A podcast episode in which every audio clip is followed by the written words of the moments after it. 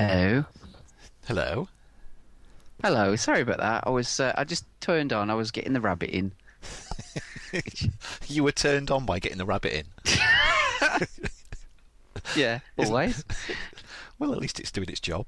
Especially when the little fucker scratches me oh, that's, that's the height of the turn on, is it? It's the scratching. and kicks me. I think you've got it turned up too high. Bastard. Yeah. Oof. I do like it right up though. Is it safely tucked away now? Uh, yes. Yes, it is. We always seem to talk about this kind of thing when, as soon as we start talking. I know, that's it. We say hello and then it just goes to, I don't know, some sort of weird sex talk. Yeah. You're um, a bit crackly. Right, okay then. I'll change. I thought I might be. I was going to uh, warn you about this. Oh. I'm, gonna, I'm just going to swap. You sure it's not? You sure it's not your vibrator? yes, I could. Uh, I could have a rabbit halfway up there as well. Hold on a minute. I'll just swap over. All right. Anyway, I'm ready whenever you are. Okay then. Shall we do it then? Go on then. Right. Let's get started. Episode fifty-seven. Mm. Right. I shall just put my bourbon down. Ugh. Oh, it, it Have you, was have you got anything else? no. I got that. I've got that. Just bourbon. Just bourbon. I had a shot before I come up. When I, well, when I say a shot, it's it's a pretty healthy shot. You know, it takes more than one sip to get it down. Mmm. Sounds lovely. It's it's so nice feeling it go down the back of my throat. I bet it is. right. Enough of this uh, homoerotica. Let's begin the show. Okay. Right. Oh, hang on a second. Oh, Sorry. Just put you right off your stride then. One second. Your stroke. I'll just get that one out there. you have you have the squeakiest farts. It's quite squeaky. I don't know why. no, you think you know, you think after having that rabbit up there, it'd be wide open. Oh dear. It's about time you started doing man farts instead- of those little little kiddie farts. yes, with a little bit of follow through. Kiddie farts. what are you going to say? I've got a tight asshole. Well, well, I can imagine this is going at the end of the, the outtakes. oh, you could make some good money with that, mate. Trust me. Oh, God. God. Go on then. Right then, let's Yeah. let's begin.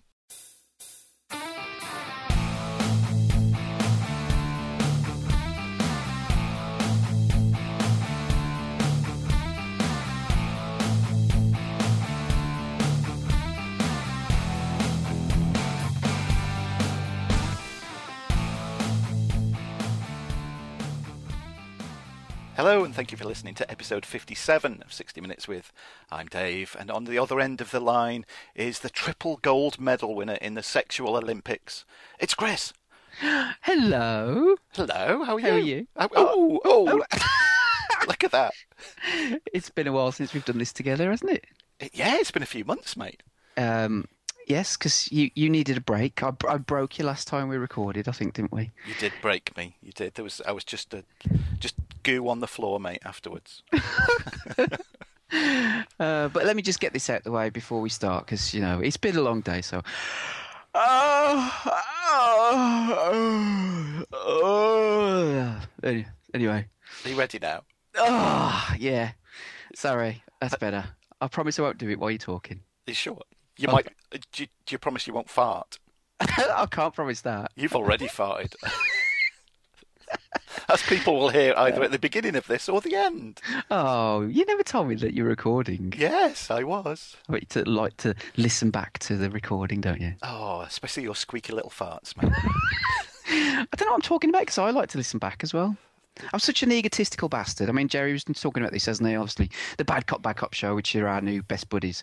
But um, the, I love listening back to myself, and that sounds really big-headed. And it's not just me, but I like listening back to the shows because it's, you know, some people don't listen to themselves, and I've got used to it now.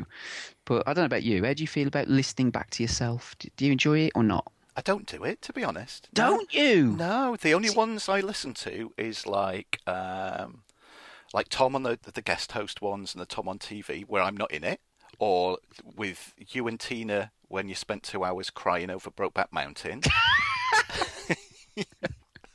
I listen to them, but the ones I'm in, no, I don't listen to them. Oh, really? Yeah, I think no. Who's who's that old fucker? I don't want to listen to him. That's me. But the thing is, I, I don't know what it is. As soon as I like say do the same coin, I'll like stay up, edit it the same night, and then I'll listen back to it the f- uh, following morning when it's available. And I don't know why. I've just always done that. And then when this isn't available, I'll listen straight back to it because I like to listen back to it. I don't know why. It's weird, isn't it?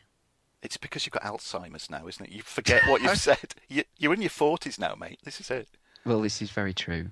But uh, anyway, how how have you been? You've been off for a little bit. You're back now. You've obviously done um, the the show with um, I was going to say Ben and Jerry then, but that wouldn't be right, would it? So with the bad cop, bad cop people. Yeah, that was fun. Of course, That was fun. I listened back to that. It's a, sh- shame I missed on, out on that one. But uh, as you all know, uh, I've got a pregnant wife. She's um, her feet are fucking like I don't know. They're, they're like fake feet. Do you know what I mean?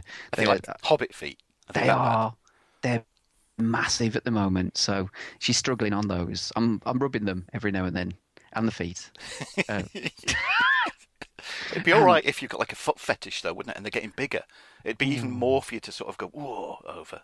see, I have got a, a bit of a thing, not about feet as such, but about shoes, like.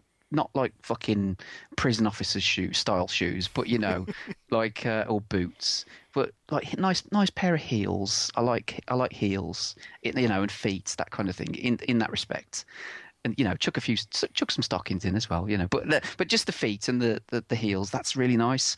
But I, I'm afraid to say her feet don't do much for me at the minute. but she is leaking as well, which um, Not from her feet. not from her feet, no, God, that would be off-putting. From from her boobies. So um, that, that's I don't know how I feel about that. It's uh, it's a bit weird. So when you, your body starts, you know, involuntarily just leaking, She's lactating, is she? She is, and I'm not sure if that's just you know it's like a sexual thing. I don't think it is, is it? It's like she gets excited, so she starts leaking a little bit. She takes a glimpse at you and, ooh, there, a few drips come out. Ooh. Either that or you're damn good at rubbing her feet, mate, and it's that's getting her going. oh God. Anyway, are you all right? Uh, You've you've re- recovered from your break and you feel recharged and refreshed. Yeah, I am refreshed. Two months away from the mic, and I'm refreshed now. So yeah, it's tough luck to everybody. I'm back deep in their ears now. So unlucky. Good. No, it's great to have you back, mate. I have missed you. Oh, I've missed talking to you. yeah, and here and here we are I on know. on an entertainment show. I know. I've got that much to talk about. I can't. Uh, I've forgotten what it is. Do you know what I mean? It's and you sort of like you think, oh fucking hell! I've watched loads of shit since we last spoke, but uh, I can't remember what it was now Oh, because well, that's it. The fuck films and video games. Let's just talk about your wife's leaky tits then. they are. Yeah, they're uh, they're getting bigger as well, which is is nice, but they're just sort of like flopping and leaking everywhere. So You paint a very vivid picture. she did buy herself some new bras as well, um, which is always nice, I guess. But uh, you know what it's like when you first get with somebody and they've, they buy like they've got matching underwear, and then you know it's the nice little thongs and everything else, and and then as you get in a relationship with them or you get married, it's sort of like stuff doesn't match anymore. You know, you got the black underwear and the white bra, and then they start getting a bit frayed and a bit tatty, Oh. and then it's like the big pants, and uh, yeah, it's all the big shit now. So Oh, big pants, elastic gone, and a smear stain up the back. yeah, That's and just that- mine, actually. I was just going to say that. but no, it's uh, it's all good. The baby's due in about, mm, hopefully, if it comes on time, eight weeks. Um, so that'll be fun. yeah, Yeah. you'll be busy for a while then, mate. Well, I've got a, a month off work, so I'm looking forward to that. To be quite honest, I'm looking forward to the month off work. Um, you know, because I'm, I'm in my head, right? This is the the music that plays in my head is um, it's like from an episode of The Simpsons where it's do, do, do. you know, it's sort of like it's not reality; it's just an imagination. Um, I'm just imagining that I'm going to get loads of gaming and watching films in because I'm going to be off during the day. Lucy's going to be at school, so we're just going to, you know, the baby ain't going to much need much attention, is it? I mean, it's fucking hell. They, they don't do much for about three months, and then so we're just it's going to be great, and because we've obviously done it before, so you, we're not going to be as stressed or as panicked and and as worried and all that shit. So well, that's that's in my head. That's the way it's going to play out, but I'm sure it'll be totally different. It'll be fucking. How do you change the nappy again? That's it. you think there'll be shit everywhere. The first nappy I ever changed was uh, I put it on sideways. How can you do that? No, there. I did that, and I was I was under um, pressure as well because my mom, Kay, and the midwife were watching me do it, and I'm like, oh, this is my first ever fucking nappy. Give me a break, will you? Um, but yeah, well that's it because like the shit at first, it's it's like tar, isn't it? It's not. Oh, it's awful, mate. It's weird, and then all of a sudden they have this fucking fart explosion, and it's just Jesus, where did that come from? And you got projectile vomit, which is good fun. So. Oh yeah, you've got all the joys still to come at you. But hopefully, well, we can do another one, um, another entertainment show. Hopefully, all being well, uh, before the baby comes. So that'd be good. Yeah. Yeah. The things you do for a month off work. Eh? I know. I can't wait though. I haven't had uh, some time off from work for ages. So yeah, just have a baby. Some people have a break. Some people have babies just to get like a fucking ten, uh, 10 or eleven month long break off work, don't they? Yeah, and then keep popping them out. Yeah. So somebody in our office, she's planning on having one next year, just so she can have a year off work. So Ah. Yeah. You're not putting yourself forward as a, a donor, are you? See, we had this conversation about being a sperm donor, um, and I always thought that was seemed like the best job ever. Um, but you know, because you get to wank lots all the time, and you know what I'm like. but um, it's that when I think they found out that you know they can trace it back to you know the father and you being the dad when they get to a certain age. I, thought, I can't be bothered with all that shit. I'll just do it for free, you know. and all those poor little sperm will be you know going down the toilet. It's just- Oh. You should put Oh. like a put a fiver in a tin every time you knock one out. You know, Fiver. I'd Yeah. be broke. I'd be fucking hell be broke by the end of the week. Imagine what you could treat yourself to at the end of the year. You'd be fine, mate. Yeah. Oh God. Anyway, um, that's what I've been doing. You know, rubbing my wife's feet, mop, mopping up milky fucking tit juice everywhere. It, sa- it sounds fantastic. Oh God. Anyway. Right then, I want to start, mate, with a little Mm. bit a little bit of live entertainment. Ooh. Mm, which obviously is preferable to dead entertainment, which, which would of course be necrophilia, wouldn't it? Which we don't endorse here at 60 Minutes with. No, I'm not. I'm not really into that. I've not seen the attraction, but um, I think, like Ramrod said once before, if they were still warm, if they'd just died, In a morgue, yeah. you know, you'd. I probably would if they were attractive. As, yeah, as long as they, you know, it wasn't like in a horrific combine harvester accident and they were in pieces or something. But No, because I, I mean I've had sex and they've they've seemed dead before. They're not. It just I don't know if it- it's not me. It's them. Obviously. it was the real Rohypnol. That's what did it. Yeah. they were just there. Yeah. uh, yeah. I went to the Starburst um, Film Festival last weekend, of which a review will be on the website very soon. Um, really good, mate. And I know the London Film and Comic Con gets a lot of the publicity because it's got, you know, it's got the big names, doesn't it, as far as guests go. Um, but I think this Starburst Film Festival, it was in Manchester, uh, is one. It's going to sound a bit poncy saying this, but one for the film connoisseur. Ooh. Mm, yeah, they show a lot of independent films. Uh, they have some really, they have guests, but not like the big names. Oh, you know, like Arnie's going to be there and so and so is going to be there. Uh, I, I only went for the one day. I went on the Saturday. Had an absolutely fucking great time, mate. Um, Really, really good time. Obviously made better by the fact that I went. The first thing that happened in the morning was um, they they showed uh, the Sinbad movie with Caroline Munro in. Oh, I love her. Oh, then they had a talk with um, John and Connor from the Ray Harryhausen Foundation, which was fascinating. Uh, really, really, really interesting. And I'm going to have John Walsh on uh, an interview show quite soon too. Excellent. Uh, and again, podcast plug. Uh, if you haven't heard it yet, and all the listeners to us, if you haven't heard the Ray Harryhausen podcast that John and Connor do, go and subscribe now. I've, uh, I think I've listened to about six of them, and they are so good. I'm just learning stuff all the time, and uh, John especially, he's got one of those voices, you know, that you could just listen to for ages. Mm. Yeah, you could just give him the phone book, let him read it out, and I'll listen to it for like three hours. He's, he's like that, but he's so both of them are so um, knowledgeable uh, and like passionate about what they do, and it really comes across in the podcast. Yeah. So yeah, I'd, I'd definitely recommend that. But they did this talk, and they got models from the actual films. They got Ray Harryhausen models. Um, I took a few pictures of. Again, if you go to our Instagram, there's photographs up on there. Then I got to meet Caroline Munro. Oh, Oh, did you squirt? I did. I tell you what, I was lactating from everywhere that that juice can come out of, mate. Oh, I saw the picture that of you and um with her, and she's sixty. What? How old is she? Sixty-seven, I think. Sixty-seven. Oh, I probably still would. You know. Well, I, in a heartbeat, mate. Oh. Definitely. I mean, I'm looking at some pictures now of her in her heyday. Obviously, you know, everybody I think probably remembers her from The Spy Who Loved Me, um, and like you mentioned, Sinbad and stuff like that. But she was amazingly good looking, wasn't she? And Oh. beautiful, but amazing body. My God, I tell you what, I've, I've said before, but for anybody that doesn't know, she was my first cinema love.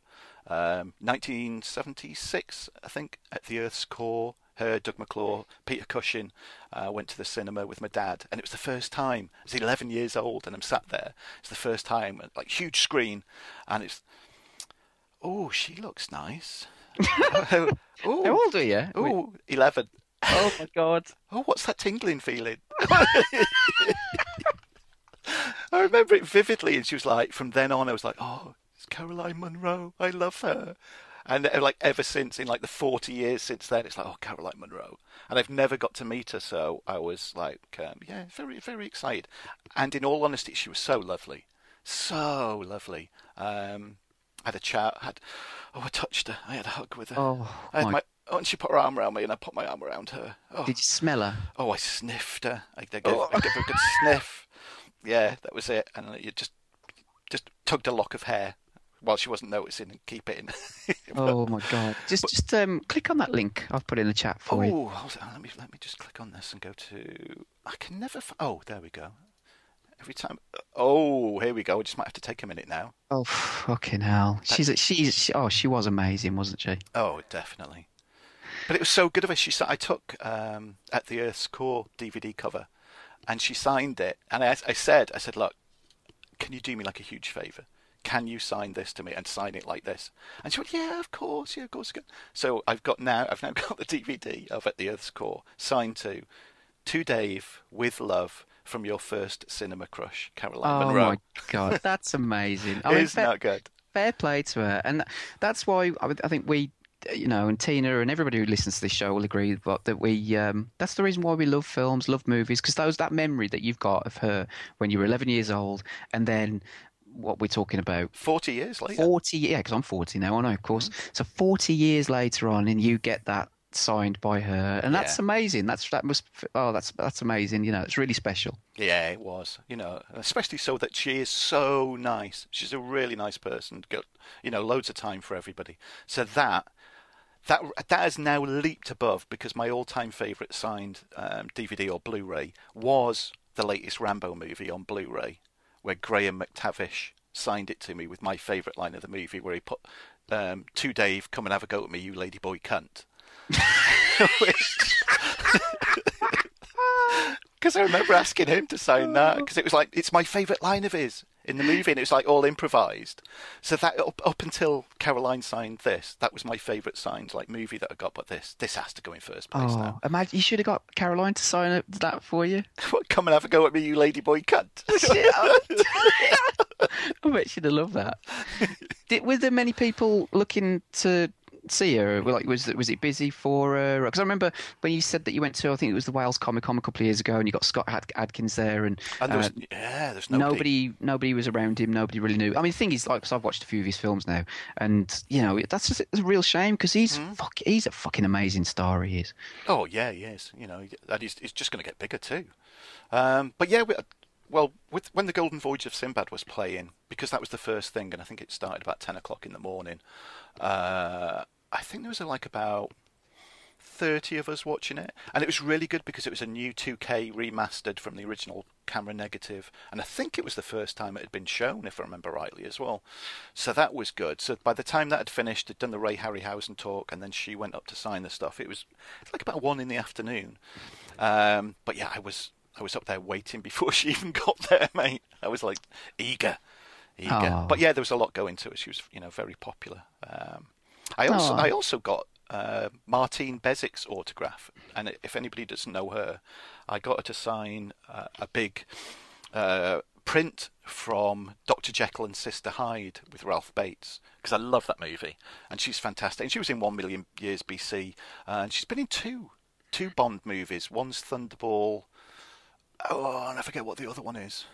Um, but she was, and she's in her seventies now. I think she's like about seventy-three or seventy-four, Mm. and she was so nice as well. And you know, I was stoked to get the picture of uh, Dr. Jekyll and Sister Hyde signed by her as well. Uh, but there's all sorts going on. There's oh, I got the, the original puppets from Thunderbirds were there, and I got some pictures with them. And the constant, I got in touch with um, some independent filmmakers. If if you if you love film like we do, it's it's highly recommended this Starburst Film Festival. And so yeah, please go to the website. By the time this goes online, actually I'll be putting this on like tomorrow. So um, within a day or two of this going online, the written review of uh, Starburst Film Festival will be up on there as well. Nice. Mm. Um, so the um, there's been a lot, a bit of a resurgence with the Gerry Anderson stuff, hasn't there? Because I know you got a review of Invasion UFO, Mm-hmm. uh, and then I did a review of Terrahawks, the first series of that. Um, so it's still uh, like amazingly popular even now, isn't it? Yeah, I mean it's practical effects, isn't it? You know, with like Gerry Anderson with all the puppetry, Ray Harryhausen with all the stop motion stuff. Oh, I, think- love Harryhausen stuff. Oh. Jason and the Argonauts is one of my favourites. I love that. That skeleton fight at the end, um, it's it's so good.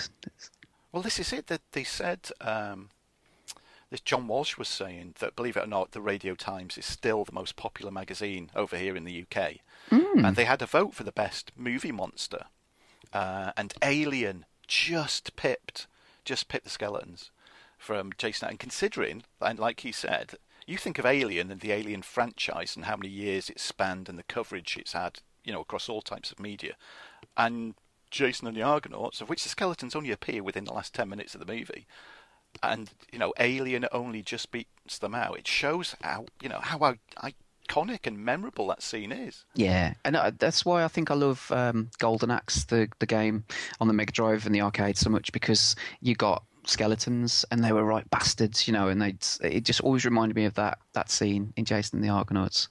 Oh yeah. Um, but yeah, I, if I'd have seen Caroline Munro, this is me, you know, because everybody sort of says, um, like you took your film, eh, you know, lo- loads of people would have probably taken sort of like, you know, the, the most popular ones, like, uh, let's say, Spy Who Loved Me or whatever. Uh, mine would have probably been um, Captain Kronos, Vamp, Vamp, bleh, Vampire Hunter. oh, good movie. Have you you've seen that one? Yeah, of course. Yeah. Oh, I watched that a few years ago. I used to love watching that as a kid, and I ain't seen it for years. And then I think the Horror Channel showed it, and I, I taped it thinking, "Oh, this is going to be shit."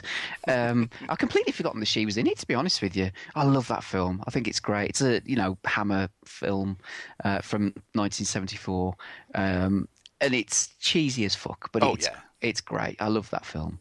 Yeah. Hammer did start to go cheesy, didn't he, towards the end? But yeah, still, in the still good. Yeah, love it. Love that.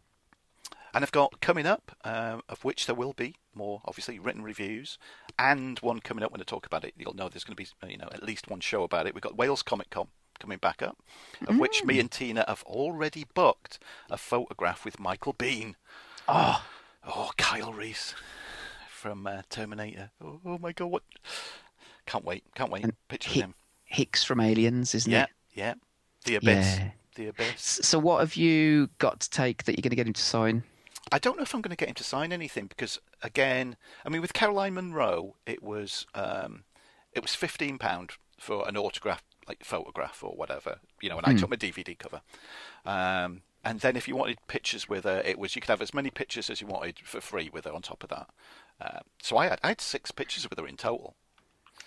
Uh, yeah, so that that was good. But with Michael Biehn and the likes of that, you pay, and again, it's like going to uh, the London Film and Comic Con.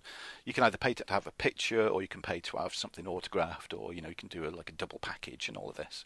So I would much rather every time have a picture with people. I don't know about you if you'd rather have like take something autographed, but given a choice of two, I'd much rather have a have a photograph with them. Yeah, yeah. I'm just looking to see who's on. Uh, oh yeah, Michael Biehn. I thought he'd have been like top billing, like on their Mind, mind you, they're doing it. No, they're not doing it in alphabetical order. Anyway, he's on the second line down. Um, but yeah, ooh, there's lots of games of throw, Game of Thrones, as you oh, can imagine. yeah, that's always. The usual shit. Oh, Trev and Simon are there. Yeah. Oh, you'll have to say. Oh, Mr. Motivator. Oh, will he have his green outfit on? His lycra. Oh, yeah. His meat and two veg just barely contained. Oh God. Yeah, there's a few wrestlers there and shit. But oh my God, Michael Biehn. I wonder what he'll make of it. yeah, I don't know. I don't know. I don't know if he's ever been to North Wales before, but. Uh, Because I always forget he was in uh, The Rock as well, wasn't he? Very briefly. Yeah, of course. Yeah. So, uh, mm, awesome. Yeah, and then to round it off, um, the beginning of November, Hard Rock Hell 10. Yeah, I was because we were having a bit of a chat about that, and this year I don't. Well, because the baby will be due any time then. Yeah. So it's unlikely that I'll be able to go to that one, but maybe next year we'll we'll see how it goes. Yeah, there's AOR 5, I think that's in March, that we're going to go to. But this one, I mean, this Ugly Kid, ugly, the ugly Kid Joe, Ratt, uh, Glenn Hughes, Fastway, loads of band. But the one I'm so excited about as well, you know, mate, is Bonfire. Oh, yeah. because we saw them. Uh, There was me, you, and Tom. It was Bonfire and Tyketto at Wolves, wasn't it? Was it probably like the year before last? I think. Yeah, it was about two years ago, I think. Yeah. Oh my god! And you, you'd got no idea about Bonfire, had you going into that? Other than they, they were a German uh, rock band that had been going for years, um, I knew nothing. So, but they were great. They were really good. They were supporting Tyketto, weren't they? Um, and they were fantastic. Just you know, got the the crowd going and really good atmosphere. Um, the lead singer, he looks fucking ancient, but he's still you know energetic and Yeah. What a voice! yeah. Oh wow, yeah. Yeah. So how old is he? Would you say? I don't know. They've got to be. I mean, all the bands that I'm still into, uh, you know, mostly date from the '80s. So they've got to be. They've got to be like pushing 60, if not already in the 60s. Mm. So yeah. Still, still got it though. Oh, yeah, in spades, mate. I would say if anybody's not heard uh, heard Bonfire or heard of them, go and listen to an album called Fireworks by them. That's all you need to listen to, and yeah, you'll be hooked. Mm. So yeah, that's the that's the live entertainment. I've got some other stuff, but I'm going to uh, pass it over to you, mate, for uh, whatever you want to talk about.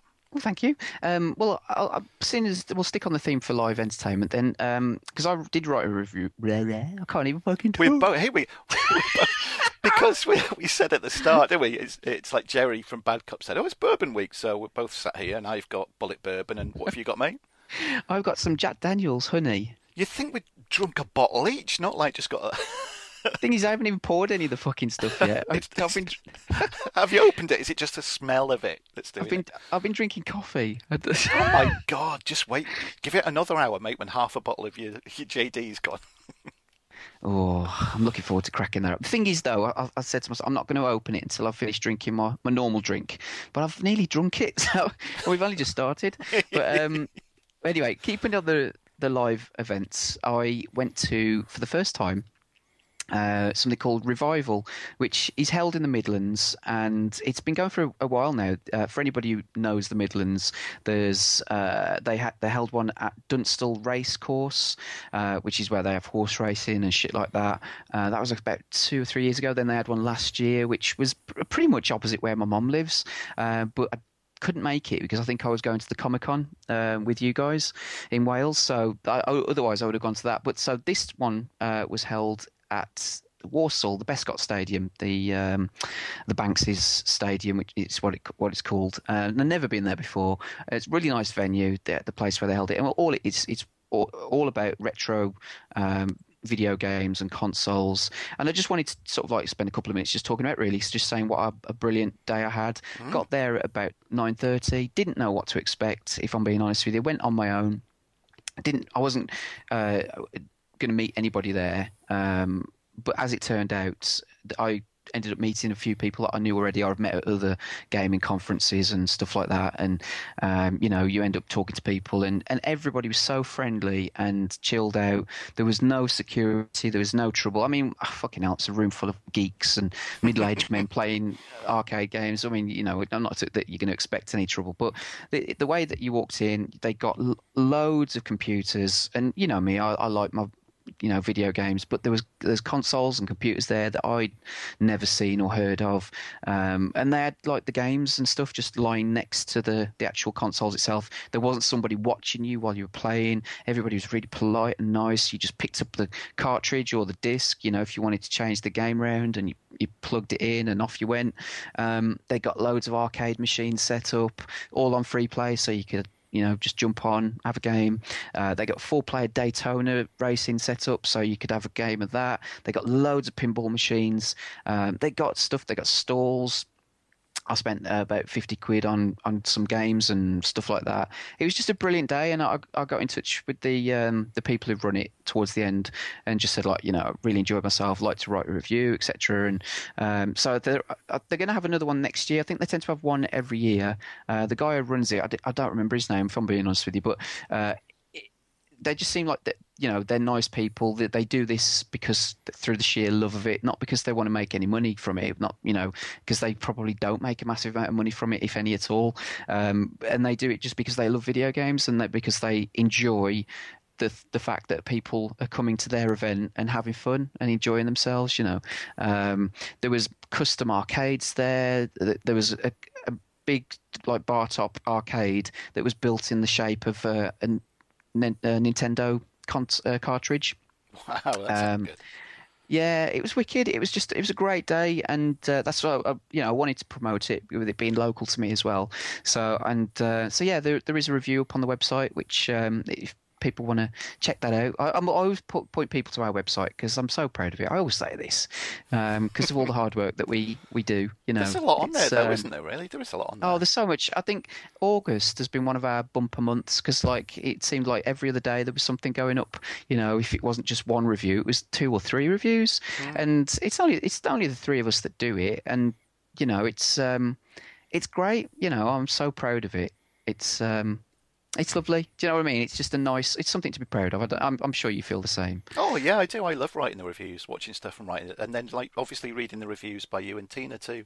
And then um, I remember reading the review that you did of Revival, and it was like so obvious from reading it what a great time you had. You know, it, so it's, yeah, it's well worth doing it. Yeah, and uh, there, there was a few people that I met there and had a chat with them from other podcasts. Um, and um, yeah, there was uh, Kyle from the Entertain Nerds and uh, Chris O'Regan from his podcast, The Sausage Factory, and then there's Benny there from RGDS. Uh, so and, and then there was uh, Tom from the Dreamcast Junkyard. So there was it's a nice community feeling. It's a nice event. Um, there was no egos, there was no bullshit. It was it was great. So if the, well, I'm not saying if, but when the, the, the next one comes up next year, I'd highly recommend people go. They had people turn up from video game industry that um, you know Jim Bagley and people like that, which. If you wanted to meet them, they had talks, which Retro Retro Asylum put on and stuff like that. So, but I just wanted to go for the day. I just I, I didn't want to. I was just wanting to go to experience it, enjoy myself. So, yeah, it's all good. Oh, excellent, mate. It's good. Yeah. There's, um, I think it's called Replay. Is in Manchester. I think it's in October. I'm hoping to get to that. Yeah, I know. I've heard of that. There's it's the bigger sort of event, I guess, bigger version of that. Yeah. Um, and I would like to go to that because I think a lot of people go. You know, it's uh, but the thing is, I'm going to Eurogamer later on this month. Of And I'm- I course, do- yeah. Yeah, I do like Eurogamer, um, but it's a long for four days. You know, you're on your feet for four days, and you you're queuing up for a long time. Not that I'm, but for me, it's become more about meeting people that you know and you talk to on Twitter and you interact with. And uh, there's a meetup on the Saturday night uh, for the midlife gamer people, which I've just bought my tickets for. So looking Good. forward to doing that. Um, and having a few beers and just chilling out really. So, but yeah, that'll be good. Uh, and also, I'll write a review of that when when we do. I do that uh, as I did last year. Yeah, I'd love to go. I've never been there yet, but would love to go. Yeah, it's worth it if you can, just for the day. Mate, if you could go on a Thursday, that's probably one of the best days to go because it's the quieter. Friday, well, Saturday and Sunday, ten, uh, rammed, absolutely rammed. But there's all sorts of stuff, you know, cosplay and video games, board games, all sorts of good stuff. Good. So again, yeah, everybody go to uh, 60minuteswith.co.uk. Have a read of the reviews. Yeah. Do it, or I'll get my wife to drip her tits on you. Actually, some people might like that. Well, uh, yeah, that's it. They they will protest. No, I'm not going to go. I claim my uh, my tit drippage. That's what you'll get. so go on then, mate. What have you been watching, playing? Mm, What's been okay, so- entertaining you since we last talked? Well, I know that you've watched this because you briefly mentioned it on 80s Picture House. Um, so, but at least we can both talk about it now. Um, and it's Stranger Things. Oh yes, yes, yes. So um, obviously this is the big thing. Everybody's been talking about it, and uh, it's on Netflix. It's a Netflix exclusive.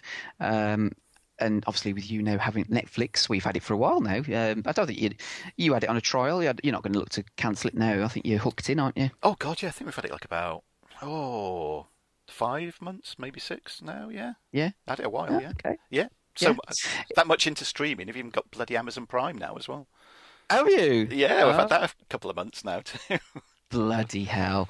Um, okay, so yeah, Stranger Things then um, set in 1983, is it? yeah, Oh. it is. Yeah. Yeah, and um, the the story is uh, without spoiling it for too too much. It, small town.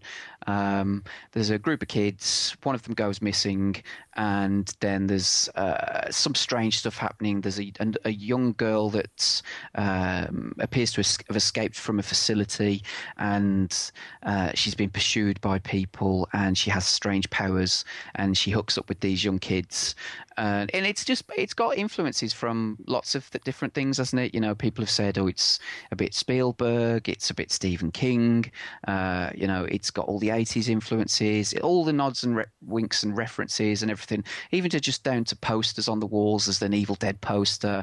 There's the a bit where they're watching The Thing, um, you know, on the TV, uh, and it's great. Winona Ryder's in it. She plays the the boy's mom who disappears, and then you got David Harbour, who we talked about um, in the Brokeback Mountain show. Uh, Tina and I did. He plays a sheriff.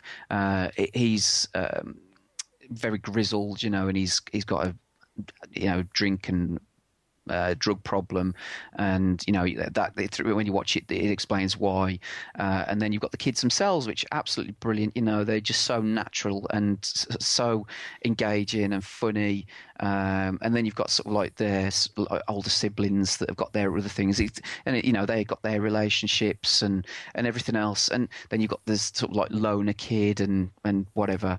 Um, it's really really good. Uh, I, we caned it. We went through it within a week. I think we watched two episodes a night two or three episodes a night. It's only about 45 to 50 minutes long generally speaking. But the reason i wanted to sort of like mention it as well was because i really loved it because I, as soon as i watched it i got a vibe from an author called Dean Koontz. Now, he's, he's a very popular author. I mean, uh, you know, it, people always seem to say, oh, Stephen King, but then Dean Koontz always seemed to get overlooked a little bit because of Stephen King, I thought, anyway. Have you heard of him? Have you? Oh like- God, yeah. I used to devour books. I wasn't. I was never really, in all honesty, a big Stephen King fan. I read, I read loads and loads back then, and I'd read books by Dean Koontz and uh, James Herbert, Shaun Hutson, all these, you know, horror novelists. I preferred their work to the work of Stephen King. Yeah, um, and uh, one of the books that it just instantly seemed to remind me of was um, a book called Watchers, and it's been a long time since I've read that. But from memory, the story is is that they've there's this uh, government facility that are um, trying to eh, you know enhance intelligence and whatever and create this super uh, being as such or whatever and, and and they do it and they put this intelligence into a dog. And the dog escapes from a facility and then bef- gets befriended by some of the local people and then there's like a sheriff uh, on board and everything else. Um, and then th- this sort of like the flip side of that coin is that through their tests and experiments, they create this this monster which hates this dog and starts to pursue it. It hates it because it's perfect. It's seen as perfect, you know, and it's it wants to kill it because, if you like, he is the failed experiment. You know, this monster thing is, and so he goes around pursuing the dog, and then in in its wake, it leaves a trail of destruction, you know, and and goes around killing things and whatever. And as soon as I watched the first episode, I thought. That's fucking, you know, it, it's take it's slightly different, you know. It's a little girl, but there's an was it the upside down world? Do they call it or the Yeah. upside down? The, yeah, the upside down. where there's like you know where this kid's gone and you know there's there's a monster and everything else um and I just thought everybody's saying Stephen King, and I'm thinking, no, it's fucking Dean Koontz. You know, it's that, uh, you know, he's trying to like be, feel a bit smug and a bit clever.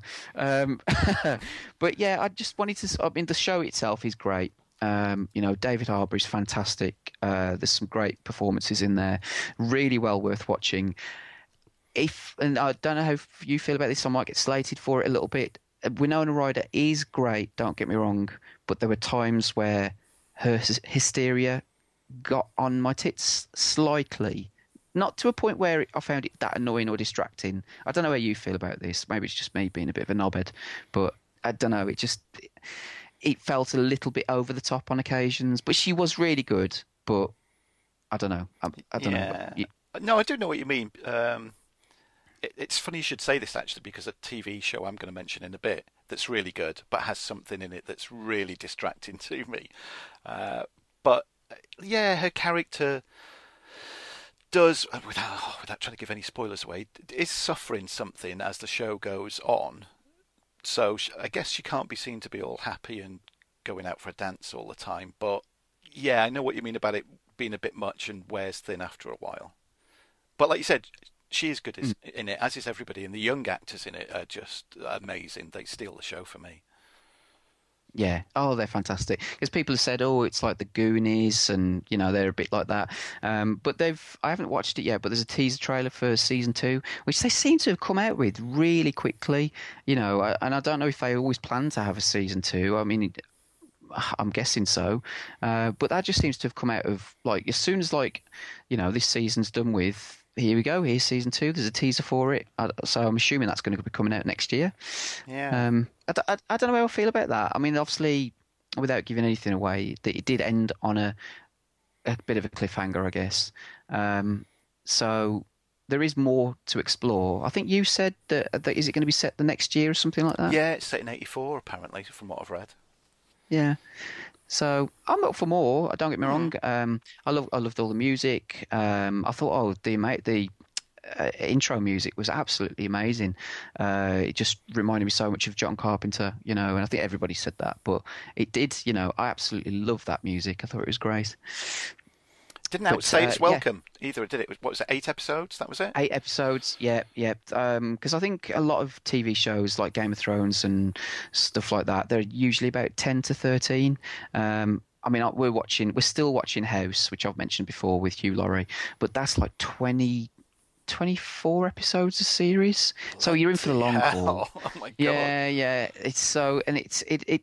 You do feel it drags a little bit sometimes, but um, that's the perfect sort of like sweet spot for me. Eight to ten episodes, because it has to be fucking amazing to last much longer than that. Do you know what I mean? Yeah. Um, so, but yeah, just a few book recommendations. Some of the books that I read when I was younger. Um, the Face of Fear is very good. Um, Phantoms is another one that was made into a film uh, with Ben Affleck, um, if I remember rightly. Um, Watchers, obviously Strangers, um, Midnight, uh, Hideaway. That's another Dragon Tears. That's another one because Dragon Tears that's got a character that uh, okay, uh, without I'm not okay. So I'll just say it as it is, uh, so it won't spoil it, but it probably will. But that character in that is a is a bad guy, but it turns out that uh, his mother had experiments done on her when she was. Uh, carrying him, carrying this this child through childbirth, and they're like all sorts of experiments with LSD and all that sort of shit. And it's it, that's why he's got these powers, these telekinetic and um, you know powers where he can stop time and freeze things and stuff like that. So, uh, Dark Rivers of the Heart, that's another one. That's another and Strange Highways, Intensity. Um, some some really good books that I remember reading. Fucking hell, my mid twenties. You know, so that's how long ago it was. But they were always really they were proper ta- page turners. Do you know what I mean? Um, really good books. So there you go. Well, that's good. Some book recommendations too. That's a rarity Yeah. for us, isn't it? Yeah, because I don't, I don't read much. If I'm honest, with you. I tend to read magazines and websites, and well, you, you know, when you look flicking through porn, you don't tend to read the Yeah. articles, do you? No, it's the pictures that get your attention. exactly. Uh, TV wise, I've got three. uh, just to jump on the back of your Stranger Things chat. Uh, I mentioned it to you. I think you've watched a few. Um, I'm on. God, I just started season five of this called The League, and it's on. Ooh. Yeah, comedy Yeah. comedy show based around these this group of friends, and the, the this core group of friends they they play fantasy foot, yeah, NFL fantasy football.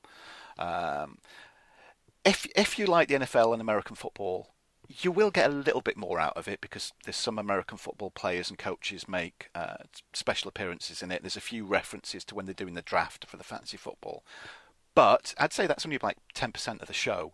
What it is really, it, it's it's a comedy show, and it's only 22 minutes an episode, so it's one of those that you can just stick it on whenever. Um, and it's it's in really it, it's it's not politically correct. Let's put it this way. There's all things about shit and piss and shagging and God knows what that happens in it. And as every season of it has gone on, like I said, I've just started season five. There seems to be less and less to do with American football, so it's barely even mentioned now, and it is just like all out um, bad taste humour, which I love. Uh, but apparently, it finished uh, at the end of season seven last year which I'm gutted about, thinking, oh, I've only got like about two and a half seasons to watch. So if you've got any interest in American football or not, don't worry about that. But I would highly recommend the league if you want a laugh. Stick with it. It's got characters in it that are, you're going to love. One particularly Ruxin in it that you're going to hate, but you're going to love hating him. Um, yeah, I, I just highly recommend it. It's my favourite TV show at the moment. I'm just eating episodes up, much like you said you did with Stranger Things. I'll just, oh, I'll just watch one, and because it's only 22 minutes, you go, oh, I'll just watch another one. Oh, I may as well spend an hour and watch three, and before you know it, you're like, you've watched half a bloody, bloody season. Now, this is one where there's, um, I think season one has got eight episodes, and every one after that's got 13. Right. Okay. So yeah, if you want to Yeah. laugh, I'd recommend that. I um, watched the first episode of this, and I, th- I, I sat down with uh, Kay and watched it, thinking, uh, well, I know you told me about it, and it sounded really funny. And he said that you didn't have to watch or know much about American football to get it. So, and I really liked it. I thought it was really funny, like quick humor, quick, smart, funny humor, um, stuff that I- I like where it'll tease you a joke and then there'll be a punchline sort of at the end. I always thought Frasier was like that. You know, there'd be a running sort of theme, and then at the end there'd be the punchline, which you know you would make it sort of like really funny. Um, so I thought it was great. Kay, not so much. Um, I don't. I, well, I'll talk about this later on when we talk about um, a movie that we watched together last night. She's like, it's so irritating. I've, I've said this. Now, don't get me wrong. I don't expect her to like stuff that all the stuff that I like, but you know, it's it's fucking hard work sometimes when you're sitting watching a film or or something that you're finding really enjoyable and funny, and the person next to you is just sat there with a stone face, and you're thinking. Yeah, Oh my god! Then and it takes away the enjoyment from, from you a little bit now. yeah, yeah. But um, bitch. Uh, but uh, but no, I really liked it, and there's a, a bit in the first episode uh, which you told me about where they're having a party and it's like a kids' party.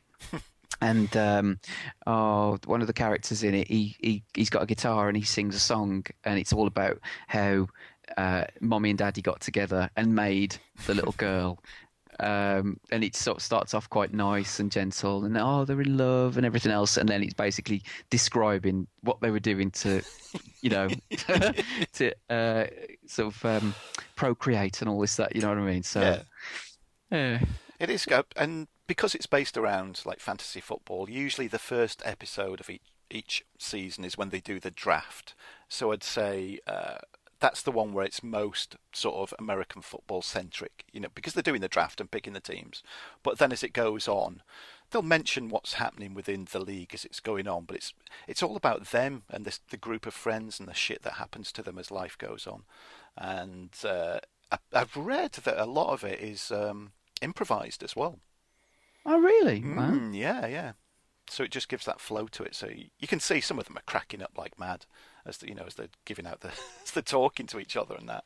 So that, I do think some of it is improvised, especially some of the shit they come out with. Jesus. Nice. Uh, sticking with American football, but you'd have to be a hardcore American football fan if you're going to watch this. It's on Amazon Prime. It's called All or Nothing. Uh, if if you do know your American football, you'll know that there's a series called Hard Knocks that's five episodes in pre-season every year that's been going on for quite a while now. This was the first time ever that a TV crew had followed an American football uh, team through the entire year of a season, and they followed the oh they followed the Arizona Cardinals. Uh, and it is amazing. It is really, really good. Obviously, if you don't like American football, don't bother. But if if you are an NFL fan, watch All or Nothing. You'll you'll lap it up. So that's mm. that's that's a quick one for all the NFL fans out there. Is it? I mean, uh, obviously, uh, we've talked about this before. We like American football films and stuff like that, and I have watched a few of them. Even though I, I know the basic rules. You know, you're trying to get a ball from one end of the field to the, the other. So I know that you know, but there's obviously a lot more to it than that. And I do like American football films. You know, um, but is it i'm thinking is it like is it dry or is it like just you know if i like say watched um, any given sunday am i going to enjoy it or is no. it going to be very is it going to be very rule based and very sort of like technically you know all about american football yeah i mean because it's a documentary and they're following the team it's you know because I've been like an NFL fan for bloody like thirty odd years now, it does help if you know the rules and you know the players and the the coach of the Cardinals, who used to be the defensive coach at the Steelers, and I'm a big Steelers fan, so that all ties into it. So I think if if you like American football movies, but you're not an NFL fan, I'd still say don't don't really bother with that one. Oh, okay. I'd mm. say I'd save mm. your time, but yeah, get into the NFL then, mate. That's what you need to do next. mm. um, well, it's, it's better that sometimes you know it makes you wonder when you're watching the fucking Premier League and you're thinking. I think you talked about this, and you're seeing them fucking fall over oh, as soon as they get touched, God. and it's just. Yeah, oh, I gave you know, I gave you... up on our football a long time ago.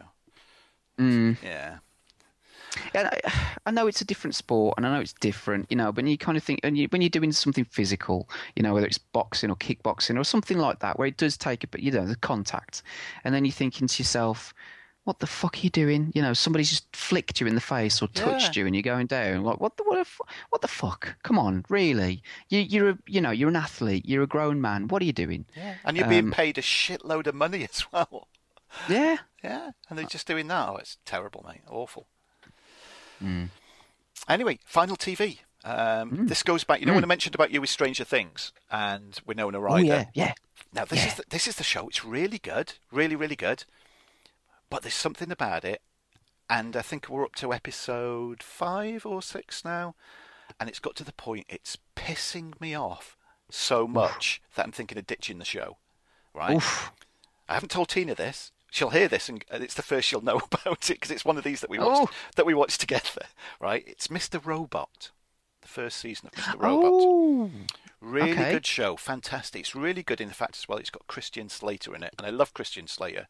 Um, and he's he's not been in enough things for quite a long time and it's all to do with uh, you know the internet and you know the dark web and all this stuff going on and these big conglomerates ruling across everybody and there's all these people underground take, trying to wrestle control and all money going on and all. It's one of those series where you can't play on your phone while you're watching it, or you can't eat while you're watching it. You've got you've got to pay attention. You've got to watch what's going on. You've got to listen to what they're saying because there's a lot of shit happening in it but it's really good. The story that it tells, it's it's a slow burner, and it's all intertwining and twisting, and things are going on, and you think you've got it worked out, and then something else will happen, and you go, "Oh, fuck! Didn't think that was going to happen." Um, but there's two things in it that are really, really pissing me off, and I'm, all I'm going to say is Headroom. It's the way it's filmed. It's the guy, uh, the guy that wrote it, and he's he's directed a lot of the episodes as well. All I'm going to say is Headroom and eyeline. That's all I'm going to say because I don't want to spoil it for anybody else, but in people's heads. But if you watch Mr. Robot and you get what I'm saying about headroom and eyeline, it's got to the point now where it's getting a little bit unwatchable because these the way it's filmed, it keeps happening and happening, and stylistically, it's good to begin with. It's a bit like um, fuck, what was it called? Battlefield Earth, where it was all filmed with all these Dutch angles which was oh it's all right to begin with, but when it's a full like ninety odd minute film, it gets on your tits. It's the same way that this is filmed, and it's getting really really annoying with me, and I don't know how long I can keep watching it. Um, it would definitely benefit from different directors. I think each episode just to mix it up a little bit. But yeah, that that's my view. I'd be very interested to hear other people that are watching Mr. Robot and what they think about that as well. If it's doing the same to them or not. Oh, okay. I, I mean, I have heard a bit about it. Um, I was talking to a chap at work who said, you know, because everybody's raving about it, but he was like, kind of, yeah, it's okay. Um, but it's so. Well, I'll check that one. That's Amazon, isn't it? That's an It is. Amazon Prime Yeah, show. yeah. Okay. Hmm. That's my, that's my TV guy- stuff g- though. Okay, the guy who stars in that uh, is it Rami Malek? Uh, he starred in um, Until Dawn. He was. Do you remember? You played that, didn't you, on the Oh. PS4? Bloody hell! Of course. Now you've said that, I can picture him in it. Yeah, he's the one of the main characters whose sisters or sister, if I remember rightly, goes missing uh, and invites the all the people to the house. So there you, that's probably where you've seen him from, if people have recognised him. Oh, good call on that one, mate. I'd totally forgotten about that. Yeah, I'll have to play it again now. there you go. Did you like that? Did you like Until Da- Until Dawn? I did, yeah. I think you saved more people than I did, as well. Oh, Okay, yeah, it was good. I really enjoyed that. Oh, It's worth probably worth a second playthrough actually, just to sort of make other choice. The thing is, I played that well last probably a year ago now when that came out, um, so I can't remember what I fucking did the first time around. Me too, yeah. I'll probably end up doing the same things and get them all killed. You know. Right, have you got any Hmm. TV then, mate? Have you got any TV? Do you want to do you want to move on to movies or games? Oh, I've just had a, a sip of Jack Daniels. Oh, was that was that your first bit that's passed between your lips? Oh, that's lovely. That lovely burn, the feel when it goes down your your throat. Oh, it's, it's Oh, nice. You bastard! I finished mine. I'm looking. I'm looking at an empty shot glass here and just listening, Oh. listening to you swallowing. Not for the first time. Um, well, go and get, text Tina and say, "Come and get me a drink." I haven't got my woman." bloody phone with me. You text her. Tell her. Say Dave. Shall I, shall I text her? Yeah, say Dave's sat there with an empty shot glass. There you go. See Dave this wants a drink. shall I add bitch on the end or not? in, in capitals. Capitals and three exclamation marks. And then, and, then a, and then a kiss. As I say, Tina, darling. Day or, or should I, I better not call her dirty Tina because she, she doesn't like that, does she? Uh, She does Dave answer to it though drink. fr- from you. She's the only. You're the only person she answers to with that. If you call her that. there I've, go. I'll I've just- tried it many a time, calling a dirty Tina, and I just get a slap around the face. uh, there you go. I've just uh, there you go. Sent you a message. See if anything comes back. If you get a drink, well then you know it worked. Yeah. So I don't even know. She's upstairs painting, but I don't even know if she's got a phone with her. So we'll find out. Here you go, Oh. listeners. We'll we'll find out what happens. Will, will I get a drink delivered to me or not? I bet people are on the the edge of their seat now, waiting for that. Oh, this is they'll be fast forwarding, trying to find out. fuck, what fuck what we're going to talk about next. Oh, did he get a drink? This is what we need to know. Well, um, before we go on to what the main thing I guess I wanted to talk about, um, I'll talk about a video game sort of very briefly because it's just come out on the PS4. Oh, okay. Uh, came out on the Xbox One originally and PC, and uh, I think it was uh, well the way it was kind of described um, at E3 was that it was kind of an, almost an exclusive for the Xbox, uh, but then within a couple of three weeks it's actually come out on the PS4. And it's out now, and it's called Inside. Um, have you heard of this one? I've heard you mention it on the same coin. I haven't. Um, I haven't played it. I haven't even seen any trailers or anything for it either. Okay. Were you a fan of, or did, did you like? Um, oh, it's gone out my fucking mind now. Um, fuck's sake, Limbo. There you go. Yes, I completed it. Did you like it? I did like it. Yeah. I think you'll fucking love Inside then. Um, if you liked Limbo, then I think you will really, really like uh, Inside. I still haven't finished it yet. Um, that's my own fault because I just the thing from what I've heard, it's only it's about a three to four hour game, um, maybe more if you wanted to collect sort of like hidden shit, which I'm not that bothered about. Um, but it's very similar in style to Limbo. Looks, you know, you you essentially are running and jumping and pushing and pulling stuff. Um, it's the controls are very simple. You know, it's only one button. You know, like I said, jump. Oh no, actually two, jump and and you know grabbing stuff, whatever. Um, it's so so atmospheric. Um, you, you, know, you are you don't know what's going on. Uh, it doesn't explain anything to you. You start off, you're a, you're a young boy. I'd say you may be 13, 14 years old. You, I can only guess that from that. You know, you don't see facial expressions or whatever. It's set side on, so you're running uh, left to right, and it, it's not. You know, you're set at night. There are. Uh, you're, you're, you're just running along. It looks absolutely stunning. It looks beautiful. Um, the animations are some of the best I've, I think I've seen from from any game. You know, it absolutely looks gorgeous. You know, and the way the character moves is is amazing. Um, and you're just running away from something you don't know what the the music is sparse there's not a lot of music to it the sound effects are absolutely amazing um, and, and, then all of a sudden you know you will be hiding from people. Uh, you will see glimpses of things, but you don't know exactly what you can see. Like you'll see lots of people being rounded up and put into the back of a truck, and the truck drives off. And then um, you'll see people looking for you, like shining their torches at you and chasing after you. And then there's dogs. And I've, honestly, I've never been so scared of dogs. I think in a game as I have been playing this. Um, that they're, they're just you know, the thing is as well with the game, with Limbo, you played as a little boy, didn't you? Sort of like, I don't know, how old you'd be, maybe 10, 11. Again, I'm guessing that from just the, the sort of like the stature of the character and everything. And in that game, because it was more fantasy, wasn't it? You know, you'd get, um, you'd like there was a giant spider, and if it caught you, it'd fucking you know, pierce you and uh, you know stab you to death.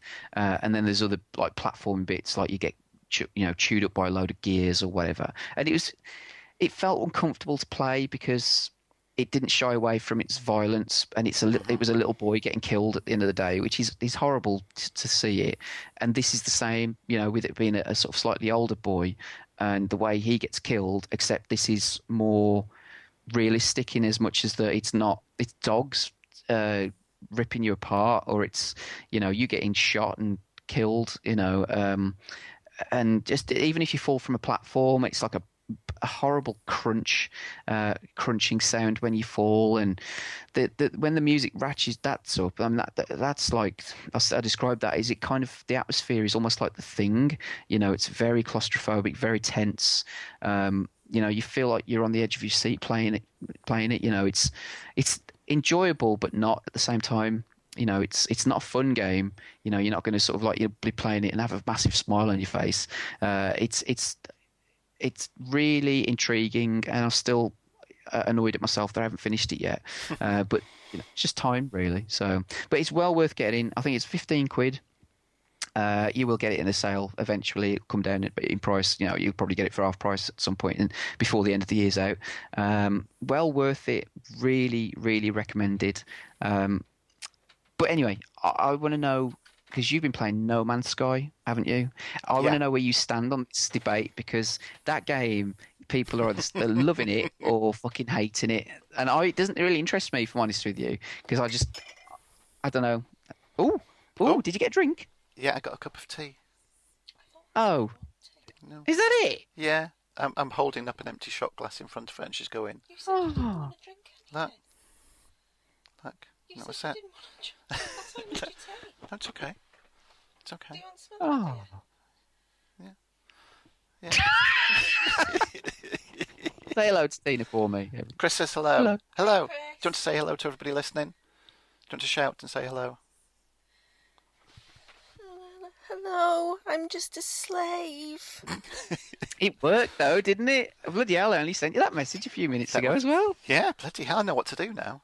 Yes, please. See, I bet if Dave asked you though, um, you wouldn't. You'd have to wait for hours, wouldn't you? I know what to do now. I've got to text you.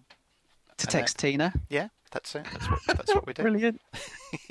Fantastic. Live, live. You can't beat that, can there you? you go. People that did fast forward to this bit, they'll be, oh, I'll go back and listen to what you've just been talking about now. So, but yeah, Inside is great, but No Man's Good. Sky. Tell me about it. Uh, yeah. I mean, this this has been like Marmite, really, hasn't it? Split people down the middle. Uh, I know that yeah. the latest thing is people are going on about it's not delivered what was promised and so on. Uh, I oh. did I did find it I've got to admit, the first, uh, probably like the first hour or so, I'd not a bloody clue what I was doing. There's no tutorial. I mean, we're so used to tutorials now. There's nothing going on, and it didn't even know that the, you know, the the gun that you'd got had got two different modes. That one has got this laser where you can you sort of destroy all these different elements and you collect them, and then you press triangle and it'll change to like a gun for when things are attacking you and it's firing like um, bullets and or whatever it fires. I didn't I didn't know that for like well over an hour or so. I, I think it was just by um, just randomly pressed it and went, oh, you can change what what happens. Uh, uh, one of the things that I've heard is people didn't know you could run as well. There's a run button apparently. Yeah, I think that's R R three, I think, to run or L three. It's what something like that. You don't run very quick. Um, it is. I liken it to Terraria, which is a 2D um, game where you're you're flying from planet to planet and you're crafting a lot. So it's. Mm. Uh, I would say it's like a 3D version of Terraria. Um, for anybody that's got any, you know, that that's played that, it is an ex- exploration and crafting game. If you like neither of those two things, you're fucked. Don't don't don't bother. If you like to just sit back, and this is why I'm enjoying it. I just like sitting back, and I'm not bothered. I know the whole they're saying, oh, the whole point of the game is to get to the center of the galaxy, and then um, it's no spoiler. People have got to the center of the galaxy, and nothing really happens, and people have been losing their mind about it. I'm, I'm still titting around in like the first couple of sectors. I'm not whether I'll ever get to the center of the galaxy. I don't know. Maybe I will. Maybe I won't. I'm not bothered because I'm I am having fun, just putting my feet up, chilling out and going, I'm going to head to that planet or that moon or that space station, have a wander around, collect some stuff. Oh, I've got another slot in my inventory now, be it on the ship or on the suit that I'm wearing. Oh, I've met another alien. Oh, I've learned another alien word, and that's that's it. I'm not bothered about you know if what trophies are popping up because uh, that never bothers me anyway, or even progression through what is admittedly a very slim single player player storyline that's in it. I'm just enjoying visiting planets, uh, finding what's there, collecting stuff, and moving on to the next one, and that's it. So I can see where it's split people. You know, it's there's those that want a story and want the progression and want an end to it and all this stuff going on, or there's people that just are enjoying the whole experience that it gives you. And I'm sure with they've already like there's been different patches for it. They'll keep adding stuff to it and improving it, and it is a little bit clunky in a, in a lot of ways, really. But if you take it for what it is, it's yeah, I'm really glad I got it. It's one of the very few games I bought on. Um, I pre-ordered it, so I got it on the first day. And I'm mm-hmm. glad I did. You know, I've already got more than my money's worth out of it. Because again, there's people like pissing and moaning about it being a full price game. And yeah. Like, oh my god! Just shut up yeah, all that shit's been annoying me. But uh, and then people saying, "Oh, did it get missold?" You know, I'm thinking, what the fuck? You know, it, it, that, that was people's own imaginations that built it up to the the hype, or thinking, "Oh my god, you're going to be able to do this, you're going to be able to do that." You know, it's just. I don't know. It, it's fucking annoyed me. And the thing is, I mean, from my point of view, it doesn't bother me because I'm not that interested in it. But I'm thinking, it, in terms of it being full price game, it had what 15 people working on it, you know, and I, so that to me, I'm looking at it the other way, thinking, well, yeah, you, you know, it, you should probably pay them for what it's worth, you know, because they've worked really hard on this game for three years, and okay, it might not be what you expected, but that's not their fault, mm. you know. So, yeah. I don't know. I'd recommend yeah. it, but you know, everybody's different, of course. So you've got to. Yeah. It's like anything, don't? It's like you know, even going back to the movie reviews on our website.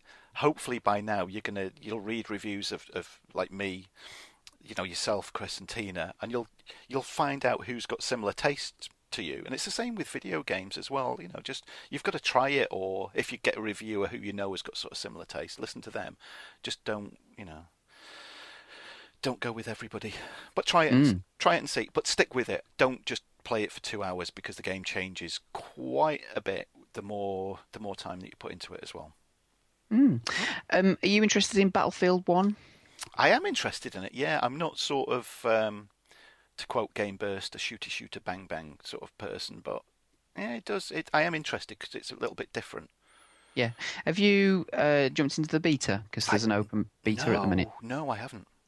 Um, I had a quick go on it the other night, and because I've been a bit similar to you, I'm. Uh, I like shooting games, but I, I, am feeling a bit fatigued by them. I think there's loads coming out this already. You know, you've got this, you've got Titanfall 2, you obviously got the Call of Duty, which is a, a yearly staple. So, uh, but this at least I'm thinking I, I've been wanting like a game set in World War Two with these current graphics. Do you know what I mean? It's it's like they you couldn't you you know you couldn't move for fucking World War Two games when the 360 and PS3 were going, um, and then it seemed to dry up, and then people got bored of those, and then it's like future games, you know, and future shooters and all that sort of stuff. And now I'm a bit done with them.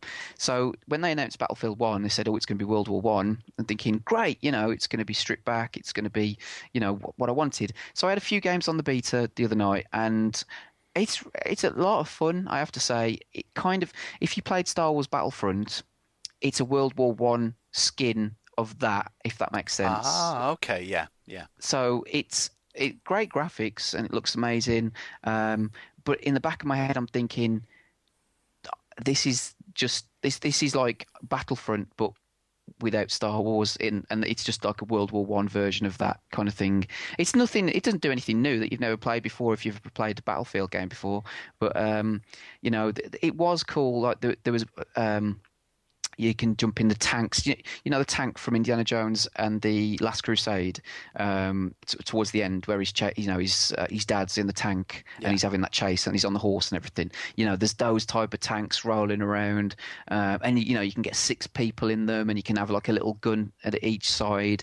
Uh, and then there's like I was flying it in a biplane, and I wasn't piloting it, but somebody else was piloting it. And there's a turret at the front and there's a turret at the back. And if if you're on your own, like somebody else piloting it, you can move from the front to the back turret. And it actually does the animation of you getting up out of the plane, climbing over the pilot to get to the turret at the back or the front. And it's very cool. I like that. Um, it's um, it's good. It's really good. But in the back of my mind, I'm thinking already. I had a few games of it last night. I'm thinking I played Star Wars Battlefront for a while and then just didn't bother playing it for a bit, you know. And I'm not going to shell out forty quid for a fucking season pass.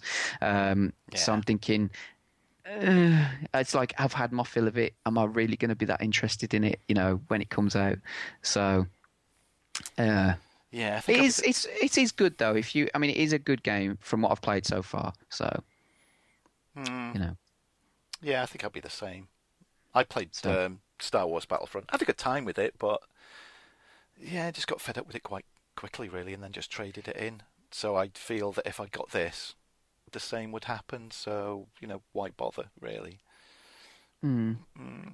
You always feel like you're losing, you're not getting the full content as well, because then they, we've talked about this many times before. But the uh, the fact that you know they are selling you a forty pound season pass that's then going to have stuff that's going to come out later on, new modes, yeah, you know, and and all that sort of shit. You're thinking, oh, it's like they cut cut it from the main game. But that's just the way that they get. I suppose they make their money on games these days. You know, they they, they do cost a lot of money to develop, so they have to get their money back somehow. But it just that's always in the back of my mind. So I always feel as well with games like this that if you're not in it from the beginning and you come in yeah. even, like, even like a few days later people have played it to death and know the maps inside out and you're just like cannon fodder for them which then puts me off getting it, you know, even further down the line because they just know it like the back of the hand, and you're jumping in as this noob, and you're going, I don't know what's round the corner, and they yeah. do, and they know, you know, it's all, you know, they know all the spawning points and the best weapons and all the little glitches, and it's just no. I mean, that is the, one of the good thing about games with you know a good single player mode to it. You can just go through it. You can, you know, you can jump into it a year after it's been released and it, you know, it's going to be the same as it was. Well, more than likely with like The Witcher Three and so on. It's just been improved even more. Oh, um, oh god, yeah. Whereas with the likes of this, you're just going to get your ass handed to you on a plate if if you don't keep up with it and keep up with it regular as well. So yeah. that, that's what really puts me off games like this. Yeah. Are there any games that are coming out this year that you're looking forward to? You can't wait for? Oh bloody hell! That's a good question. Um, you know what? The very fact that I've got to think about it means no, really. The last one that I was really looking forward to is out, and that was No Man's Sky. There's Mm. nothing. No, there's nothing on my radar as far as far as, and I know we're getting close to that silly season again, but no, there's nothing. I'm quite happy, even if I didn't buy any other games this year. With what I've got, would be more than enough to keep me going for the rest of the year. Yeah, I think that there's a couple for me. There's Mafia Three, which I'm looking forward to. Yeah, Um, two was great, that look- wasn't it? Oh, I love two. Yeah, um, I've always said this: uh, best collectibles ever. You know, the old um, penthouse centerfolds, fucking amazing. I love. Oh, that was the best collectible ever. I hope good. they have something like that in this one. Um, and the soundtrack looks really good. Uh, with this one, I think being set in the '60s, uh, maybe '70s, but. Um, and then the other one, mainly because I'm intrigued to see what it's all about, would be The Last Guardian, which comes out at the end of October. Because that's one, it's been in development for, well, since the PS3 was announced or, you know, was released. So, uh, it, you know, it's been a long time coming. So we'll see. We'll see. See, I've got no interest in that, and I know I'd Mm. probably take some shit for it, but I didn't like. Oh, didn't like Ico. There's Ico and last, the, And- the Shadow of the Colossus, wasn't Yeah, I didn't like that either. But you know, I got them both and tried them, but they just didn't click with me at all. I don't know if they're games of their time because Ico I had on the PS2 and really liked it. Um, I haven't gone back to it since, so I've only ever played it once. But I can imagine that if I did go back to it, the controls and the camera would fucking Oh, annoy yeah, me yeah. because that's what I've heard. I tried Shadow of the Colossus uh, a, a year or two ago, uh, so, so it's obviously been out for a while, and I I mean, the whole th- hook with that game is that it's basically what twelve or thirteen boss fights because you're going round jumping on these big beasts and trying to take them down. Um, but I didn't get on with it. I just didn't get on with it at all, and I, I, so you know, don't feel alone in your people are going to give you shit because that's one of the most beloved games around. You know, It people is, say, "Oh, yeah. You know, but it didn't, yeah, it didn't click with me. I must admit, but I'm just intrigued because it's been teased and it's finally here. So, Yeah. you know, Shen, Shenmue three, if that ever sees the light of day, you, you know, which that that'll be the, the other one. You know, it, it probably end up being a load of bollocks, but Yeah. it's uh, and Dead Rising four comes out, and that Dead Rising three was a lot of fun. Um, so yeah, especially in co-op, so that's good. Yeah, I would fancy Dead Rising 4. I'd look at that. That uh, did sort of pique my interest a little bit. Yeah, Hmm, can't be. I'm still. I'm one of those. I love a bloody good zombie zombie game. yeah, me too. I, I, people shit on them, but I actually still quite like them as yeah, well. So. me too. And that was that was just mental fun. You know, you just plug putting all your weapons together and mashing up shit, you know, like a chainsaw and a I don't know, fucking you know, baseball or something. And it's you know, it's just weird random stuff. And you're mashing zombies together, and because they've they've got their um, uh, Dead Rising one and two pack HD remaster, whatever, coming out later on this month as well. So they might be worth looking at. Yeah. yeah. Yeah. 'Cause what's what's the one that was um, at E3 that's coming on PS4 where all the zombies running after him? What was that called? Oh, that was the one where you sort of like a biker. A biker. Yeah, yeah. That one really got me interested. That Can't that's yeah. That's uh, that's that's on my to buy list definitely whenever that comes out. Yeah. Um, But there, that's about it. That's for, for games. I mean, I've it? obviously played loads of other shit, but um, yeah, it's I can't really think too much because, like I said, it's been that long. Um, I'm playing Dark Souls three at the moment, and I'm really enjoying it. Uh, but then uh, people would expect that, I think, because I do love those games. Uh, but I know people get bored when I people they other people talk about them because so I'm not going to talk about that too much. But it's great. Uh, just Cause 3, I whacked on for about an hour the other night. Um, yeah, that's good fun. It's just stupid fun. You're blowing the shit out of shit. Um, blowing the shit out of shit. Yeah. uh, that'd be good. Um, but it's cool. Yeah, it's it's it's a game that I don't, you know, you don't take seriously. You're just Yeah. flying around with your wingsuit, your grappling hook, and you're just blowing stuff up. You know, um, tethering things together like barrels to against cars to, to blow them up or whatever. Did you play Just Cause Three? Yeah, I got it. Um, not too long after it, it was released, really. But it was really buggy. It was buggy as fuck when it came out. So that Mm. was one that I traded in pretty quickly, knowing that I'll pick it up again in the future when it's really cheap. And they've, Yeah. you know, they've ironed out the bugs by then as well too. Yeah, I'm playing it on PC. I've had no issues with it so far. So, but I did hear that it was a bit buggy. Yeah, so- it was. Yeah, definitely. PS4 version was a bit of a mess on launch. Um, Well, I've got. I'll fly through some video games before we get to the movies. Um, going back to American football, mentioned Madden 17. Uh, been talking about it on Twitter as well. It's the best version for a long, long time. Uh, even though I really love, and it's not in it again. Fucking when will EA ever put like head coach mode back into Madden? Because I always go back to a game called Head Coach on the Spectrum. It's one of my all-time favourite American football games. Uh, I'm the type of American football gamer that likes to sit with a drink. I want to be the coach. I want to right. We're going to do this play. I click on it. I sit back and watch it happen. Whereas, you know, obviously with Madden, you're controlling the players and all of this. But one of the great things that they've done in this version of it is they've got something in it um, called Moments Mode. So what it will do is the AI will take control of both teams. It'll fly through. It'll show you on screen what's happening. It'll show you uh, like above the pitch. Uh, and these lines moving, the ball's moving, ball's moving. Then when it comes to like high pressure moments, you know, it's getting close to score. If it's on defense, you've got to stop them from scoring. Um, then you've got the option of you can take control, and you can fly through a game in you know like 15 to 20 minutes tops that way and just play the really memorable bits if you want and that's in franchise mode so i'm really loving that i've never been one for ultimate team but I've dipped into this and liking the way that it's doing. Um, the draft mode that they've got now, I really love. Everything about it, they've they've polished it up and they've made it so much more accessible as well. Uh, because even though I'm really well clued up on the NFL, with all the button presses and you've got to do this and doing that, and I'm playing this. And I know people will probably scoff, but I'm playing it just on pro mode, so it does give you on-screen button prompts as well because there's all different ways you can catch the ball and pass it and all of this. So it gives you the hmm. prompts, and you've got to be quick about it.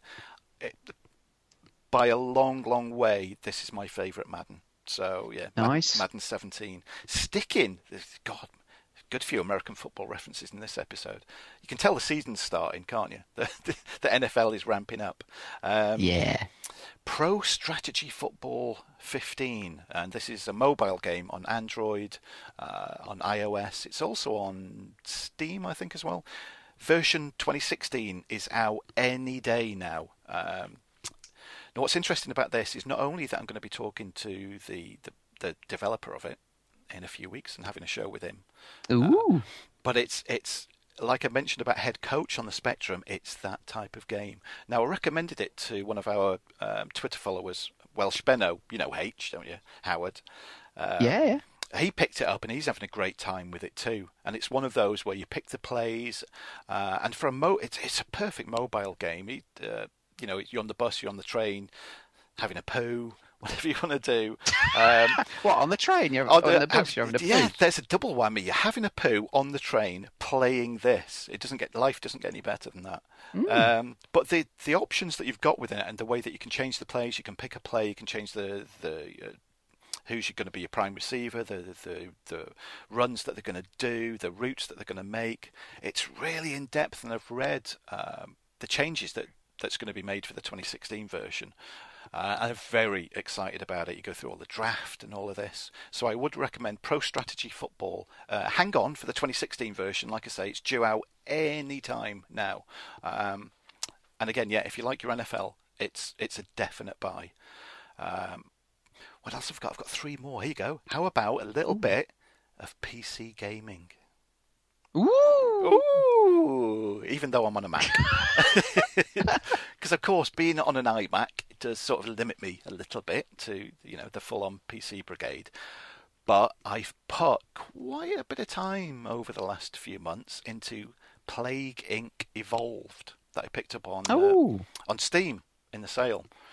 Oh my god, it is so good. Strategy game, you're given a map of the world. Um, you pick where you want this particular plague to begin, what country, and then it's up to you to control the traits of the plague, how it transmits, um, uh, the what, how it can be affected or not affected by medicine, how it can infect like different animals across the world and be transmitted, how it can travel through air and water, and the AI is playing uh, the role of quite literally the rest of the world and trying to stop your plague from infecting everybody. And the whole point of it is you've you've just got to kill everybody in the entire world. Uh, and it- and it's one of those that I just love sitting with with like a drink, get a cup of tea, sit here, right, I'm going to pick. And it's all different plagues, and each plague has got all these different attributes to it, which really does affect the strategy that you've got to employ, um, even down to what country do you start on as well, can make a big difference. And then the way the um, the different ways you can evolve it and that change from plague to plague as well. And it is so oh, it's so addictive, mate. And it's one of the oh, I nearly I've got like I killed like three quarters of a million people, but then they found a cure, so I'm going to start again.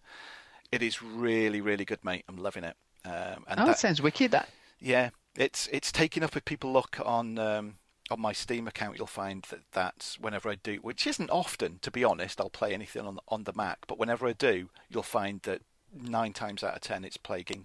uh, evolved. Um, it's it reminds me of um, war games.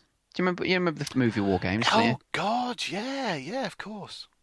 Uh, global thermonuclear war. Let's play. Let, yeah. Do you want to play a game? You know I mean, it kind of reminds me of that. That sounds cool. It is, yeah, it is like that. It's one of, and you can play it co-op, and I think this online co-op. I haven't played it yet with my son, but we said, oh, we'll get online and play it in co-op together, and then it keeps all your stats and everything. So I think I forget which how many different plagues I've successfully killed everybody. I think I've done like about six or seven, and I've still got quite a few. And there's a lot of um, user-generated scenarios as well. There's even stupid ones. Um, oh God, I played one oh, a few weeks ago, which was to do with Donald Trump. And it was to do with like, and it was to do with like Donald Trump taking over the world and all of this. Um, but there's even one one of the official ones that they've got that you can um, download, uh, I think it was yeah, it was for free as well. Was tied into the Planet of the Apes movies, and it's uh, this simian disease, and you've got to stop the. Uh, you've got you've got to like try and make the apes take over the world. So there's all these really good scenarios, and with all the the free stuff that you can download that's user generated, it's you know absolute bargain. Really well worth oh, it. Mm. Sounds good. Uh, board game. Here you go. We're going through everything now. Oh, before before you do all that, because I just talk about Madden very quickly. Just, yes. Because uh, I heard them talking about that on a Band of Gamers podcast, and they were loving it, absolutely loving it. Uh, Joel and Carl were saying that it's their best Madden, mm-hmm. and that they usually buy Madden. Like uh, Joel was saying, every year he'll buy Madden, and play for a few hours and go, yeah, that was good, and then never play it again. And it's the same old the same old shit. That's whereas, been me, mate. Honestly, that's been me the last few years. Whereas this one, it seems to have re-energized it. The pre- presentation is fantastic. They're saying that uh, the you know a lot of the TV um, outlets that produce or put on the NFL, whatever, could learn a lot from this, the way it's presented. Um, they're saying that as well, they got rid of one of the commentators who was a bit bland and a bit dry, and they brought in yeah. some new people, and they've recorded loads of new dialogue. Uh, and it's it's not just talking about the plays and about the actual game itself. It's about you know, like say uh, one of the teams he was talking about, they've moved into a new stadium. Yeah. So they're talking about that and the atmosphere and everything else. Just really paints a nice picture and it builds up the atmosphere of the actual game itself. I mean, I've got no fucking clue what to do in these games. um, I think I've said before, the, I played one because uh, you get an easy thousand achievement points. So I, I literally oh, just played. Oh yeah, yeah, I did that back in the day on the 360. Played yeah. it for that, yeah. And uh, it was uh, the only play I ever tried was called Shotgun because I thought well, that sounds cool. I don't know what it does, but it's called Shotgun, so I'll fucking do that. Yeah. You know it's a good passing play from the shotgun formation. You've got many plays you can do from the shotgun formation. okay. But this is the same. I did the same as them, mate. The last few ones, I played it for a few hours and gone, yeah, all right, and then ditched it, traded it in. Um, but you know, like I said earlier, I cannot remember the last time I played a Madden for so long as this. And like you said with the the commentary today when I switched it on, and it's it's one of those. Well, I'll come in, I'll go, I'll just play one game. I'll go through franchise mode, and because they've got this moments mode in it now, it'll take 20 minutes. So in 20 minutes, I can play another game. Um, but I switched it on today, and there was uh, oh, what did it say? Some sort of thing. Oh, there's there's more commentary that you can download, and because you were saying about the new commentators that they've got, apparently, whether this is true or not, I don't know, but this is what I read. The commentators that they've got now live quite close to the development studios so they can nip in and out really easily and add stuff like you said, you know, with or teams moving into a new stadium, players are injured, such and such has happened, come in, record a quick bit of audio, bung it up online, people download it straight away, and then before you know it, you're playing the game, and then they're talking about something that happened in real life just like a couple of days ago. Wow. Yeah, so as far as like immersion goes, holy shit, yeah, this like really you're, you're deep into it. But That's yeah, really cool. Yeah, all the, they've made it a lot more user friendly and sort of new player friendly as well.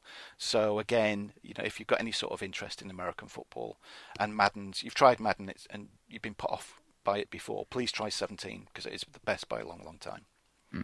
I think um, FIFA could do with something like that. I know they're Oh, doing this yeah. be the player, whatever story bollocks that they've got coming up um, this year. Uh, I, don't, I don't know. Uh, they could do so much more, I think, with FIFA. And it's all these small incremental things that, that they never seem to, you, you know, do much to the game. I'm not a massive FIFA pl- player, I must admit. Um, and I'll play them, you know, like, and they, they're okay and everything. But uh, the, the last two Pro Evo games have been spot on. I think they've been really good. Whereas FIFA just seems to be going through the motions. Yeah, I'm usually um, usually two years behind on FIFA. You know, when you can pick it up for a fiver. Yeah. And because I'm not too asked about the online mode of it, I'll just play through the single player. I like the career mode in it, where you just make you as a player and you go through that. I like that. Um, I did pick up 16 though. It was on sale. I think I picked it up for like about 15 quid. But I've I've hardly touched it. You know, if I'm going to play a sports game now, I think Madden's got me now, and I'm not going to bother with FIFA at all.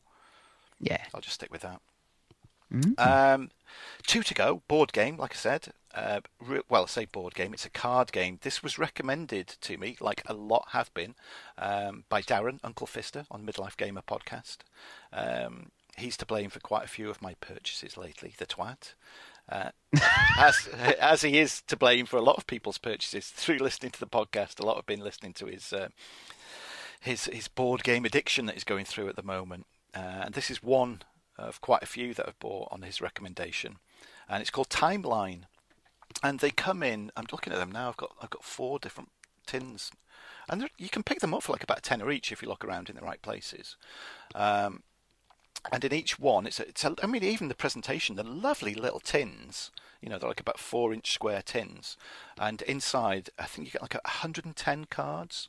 Now they're not the size of playing cards. They're probably half the size of a normal playing card. And each tin, I'm just gonna excuse me, I'm just gonna wheel back and see.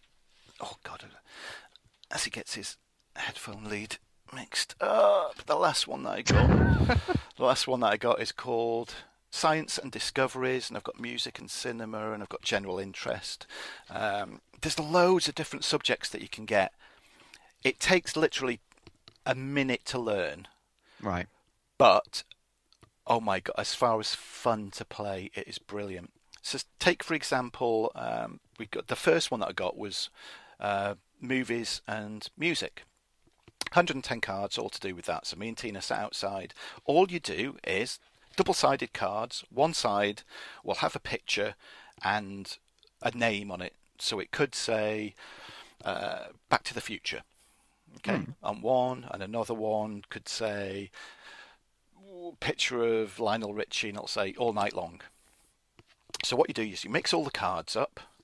Um, you deal five each, and then you put one in the middle, and then you leave the rest in a little pile. The aim of the game is to get rid of all your five cards. So, say for example, the first card that's in the middle um, is, and you turn it over. It's it'll say Jaws on one side, and a picture, of, say the shark. So you'll turn it over, and it'll go Jaws. I think it was nineteen seventy Seven, six, six. six, I think, five or six. Uh, This is what makes it interesting already because we're unsure of the year. You know what I mean? So then you look at your five. Yeah, you Yeah. look you look at your five cards. Now they're face down, so all you can see are the pictures and the names. You don't see what year they were.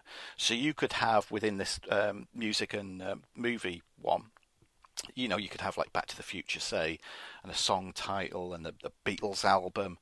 So if you think it was earlier than, let's say, 76, you put it to the left. If you think it was later, you put it to the right. Okay. If you turn it over and you're right, that's it, goes to the next player. If you're wrong, you pick another card from the deck. And so it continues. So the the longer the timeline gets in the middle of of your table that you're playing, the harder it is. Now tactics comes into it because you can see the other player's cards and you can think, oh, that's a tricky one. I can, I can, if there's a big gap between two different cards, one might be it's 1980 and the next one's 1995. If you've got a card that you know that's in the middle, like 1990, for example, and make the gap in between, the years in between less, so it makes it more difficult for that player. It's it's it's so addictive once you start, and because you've got all these like expansion packs, and because we've got all the you know the science ones and all of this, you can make it even more difficult because you can mix them all together. So you don't know what you're going to get. You could get general knowledge, you could get science, you could get a movie one, you could get a music one, you could get whatever, and it really makes you think. But because it's so easy to play, but there's tactics involved in that. Uh, but then it gets you talking. You're talking between yourselves and go, "I didn't know that was that year."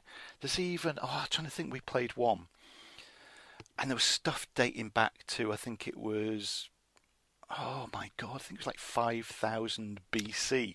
So you've got a timeline going from minus 5000 BC up Wow. to like up to like 2016. Uh, and it, this timeline keeps getting longer and longer, and you're going, "Fuck!" You got one card left, and for the life of you, you keep you you can't work out where it's going because the gaps in the timeline are getting smaller and smaller. Um, so yeah, we've only played it two player up to now. Had a whale of a time every time we played it. I'd love to play it with like you know three, four, five players. But and you can also because we've played it a couple of times. Say you and Kay came across, and we're going to play it, and you'll have the whole thing of well, well, you've played it before, and you know this year and this year. So you can make it more difficult for say me and Tina have played it a few times. We start with seven or eight cards, and you and Kay would have five each, and that's how you get the advantage. You know. So you know it keeps it fair, but I would highly recommend Timeline. Easy to play, uh, easy to learn, and it's great. You have some good good chat and some good laughs while you're playing it, and all the expansion packs, like I say, for more or less a tenner each, and there's a good selection of them. is uh, well recommended. Sounds awesome. I mean, I must admit, the pe- there's a lot of people on uh, who I know on Twitter, like you know Gary from Game Burst and Chris O'Regan and Justin from uh, Last Save Loaded. They all play board games and they play video games as well. But it, I don't know. It seems as if I don't know. They have more fun playing board games, but Hmm. There's just something a bit more about them than just sitting in front of a console with a controller. Do you know what I mean? I would like to try them. I'm, I, I, I, don't get me wrong. I was talking about this, funnily enough, at work today. It's like you know, I, I want Lucy, my daughter, to uh, like, play video games, and I've, I've got a, she's got a little DS, you know, which I, I had for years. So I've given her that, you know, just tat around with and mess about and play games, and I'm trying to get her into it but then we we sit down as a family and we'll play board games together. And I mean granted they are her board games you know uh, and and but they're they're good fun. And there's something I think that you can't beat about actually sitting down as a family or sitting down with friends and and playing a game like that Yeah. together and having a laugh and it just reminds me of like the old couch co-op games or the old competitive co- co-op games you play with your friend like if we, when we played Trackmania Turbo and you're there and you're taking the piss Yeah. and you're having fun and you know and it's it's that kind of I think board games are massive at the moment, aren't They they? There seems to be so many people talking about them. Yeah, like I say, with, with you know, with Darren from um, Midlife Gamer, he initially his inroad into board games was he wanted to find games that was single player, just games that he could sit and play by himself. But then it's evolved, and you know, he's, he's gaming with other people. So because it's mostly uh, you know, nine times out of ten, it's me and Tina that are playing them. So I've been concentrating on stuff that that works best with two players. Uh, we've got quite a few, and no doubt I'll be bringing some more up in the future. Uh, but this is one where it's you know it's ideal with two players. But if you've got three, four, or more, it's yeah, by timeline. Get what you're interested in first. Um, you know, like you know, if you like your movies and your music, get that, and then get the general interest, and, and so on and so forth. Um, I even got a Star Wars one that you can't mix in with the other packs, um, but it goes through all the Star Wars movies, and all it's got is picture on one side and an event. Oh, there you go. I'll just give you one example quickly. Moving gingerly backwards again. There you go. I've got it. Oh, so, like I said, and this is a lovely tin again. So the first card that's on the top is um, Princess Leia's starship is under attack. Right, so that could be the first card that you lay in the middle. Now, of course, Okay. this hasn't got years in it. this is numbered, so they've gone through all the Star Wars films, put them in chronological order through scenes, and numbered them. So this is number 423, right? Princess Leia's starship is under attack. So say one of the cards you've got to pick is uh, C3PO and R2D2, first appearance on screen. Does that happen before or after Princess Leia's starship is under attack? Oh, okay, I get it. Yeah, And this would be difficult Wow. actually because it is. It's after, but not long after. it's oh, after. yeah, this is number 426, so it happens quite close together. So with this pack, you've got to go through the whole Star Wars movies and know what's going on. Um, but the other ones you can mix and match because they go through actual years. So there, yeah, it's good. Very, very good. sounds awesome. Hmm? Mm. My final video game, and I've saved the best till last, mate, is mobile gaming. Um, have, have you ever heard of 2048? No, I don't think I have. Right, I've been playing it for a while. It's uh, a four by four grid of which you you start with like a number, number two, and you slide the numbers along. You've got to match two numbers together. So you've got to match two number twos together, which will make number four, two fours together, which make eight, and so on and so forth. And you've got to keep sliding them around to build as high a score as you can. Now I've been playing this for a while, as have a lot of people, because it's quite popular. But then I discovered 2048 3D. Now, there's a few different versions of this, and I've been playing it on Android, and it does work best on a tablet. The more screen size you've got, the better. If you're going to look for it, I do encourage you to do so. Look for 2048 3D by Skunk Trading, that's on the Google Play Store. Um, it gives you a 3x3 cube. It looks like a Rubik's Cube, and it's in 3D space. Uh, and you can manipulate the, the cube. You can twist it, you know, in, in all different directions and look at all six sides of it. So again, it works like 2048 does for anybody that, that's familiar with a regular game. You'll start with like a number two. You've got to match the twos to the fours. But unlike a Rubik's cube, where you're twisting, you know, like one side at a time, the the squares stay in the same 3D space. You're sort of sliding the numbers along those different bits on the cube.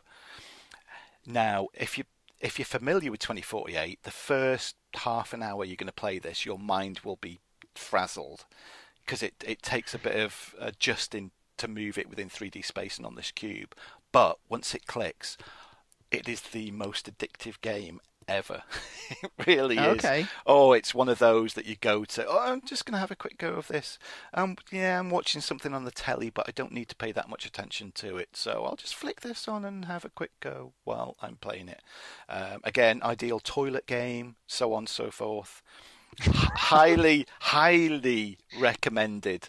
Um, if if you do get it or you have got it, and you want to beat high scores, my high score is 19,548, which I thought was quite oh, impressive. Now, Until a mate of mine, I said to him today, because he's addicted to it, I said, what's, what's your high score now? Because his was, I think, 23,000. He scored, and here's what: if any, if any listeners, right, get this game and beat this score, please tweet me a picture because his high score at the moment is eighty-six thousand and change. shit. But I, that's that is my gaming recommendation of this episode, mate. 2048 Nice. 3D, but get the one that's by Skunk Trading. Okay. Well, I've just I typed that into Google just as I was, uh, you know, you talking about it, and there is a well, there's a browser version Is which? I was just yeah, I was just looking at it. So um, yeah, I, didn't the- know. I haven't got a clue what the fuck I was doing. Oh, uh, was it just moving take a while. around. It just take a while to get your head around it, especially if you haven't played like the vanilla version of it. Um, but it's weird. The the one on Google Play, it's only got like a rating of three point seven, and it deserves like way higher than that. Way higher. Mm. So that's it. Yeah, that's my video games done with my uh, with my recommendation of this episode. Ooh, lovely. Movies then, mate. I guess that leaves us with movies to finish off. Yeah. Well, um, I, just uh, very briefly because I want pe- I'll direct people again to the website because it's amazing. Um, but I watched Jason Bourne at the cinema. Mm. Uh, really enjoyed it. Uh, it was good to see Matt Damon back playing in uh, obviously Jason Bourne. Uh, Paul Greengrass behind the camera. Um, it starting to feel a little bit familiar now. He's he's still remembering shit, uh, you know, and it's kind of got retreading old ground. But it was good. It was very entertaining. Uh, you just kind of worry where the series is going to go if they're going to do any more. I'd like them to do more, but you know, maybe um, it's I don't know. I just worry it's going to get a bit stale. But check out a more thorough review uh, on the website. Definitely. Um, which, is good. Uh, the, the movies for juniors, which um, I like writing the reviews for that because I think that there's a there's a nice audience to cater for there because we do tend to do a lot of niche films and cult films and stuff like that. So it's it's nice to know that if there's stuff going on, it, it either coming out on DVD or Blu-ray, uh, or it's at the cinema at the Cineworld for the movies for juniors. Uh, I watched Ratchet and Clank. Um, didn't think it was that good, even though Stallone's in it. Uh, it well, his voices anyway. Uh, and it's a great but- game as well, though, isn't it? Which is it's a fantastic game. I absolutely love it. It's in my top ten games of this year. But the film just felt, I don't know, it it flew by. I mean, it's ninety minutes long, but it just, I don't know, it just didn't seem to have any heart or soul to it. Um, just. Yeah, just very meh, to be honest with you, which is a shame. Uh, but again, there's a review on the website of that. But then the, the other film, which I, we all all went to go as a family to watch these films, which we really enjoyed, uh, it has recently just come out on Blu-ray, is uh, Zootropolis. Absolutely thought that loved that. Thought it was brilliant. Very funny, very touching, uh, exciting, a little bit scary. Um, and the way, like I said, my rating system is sort of based around.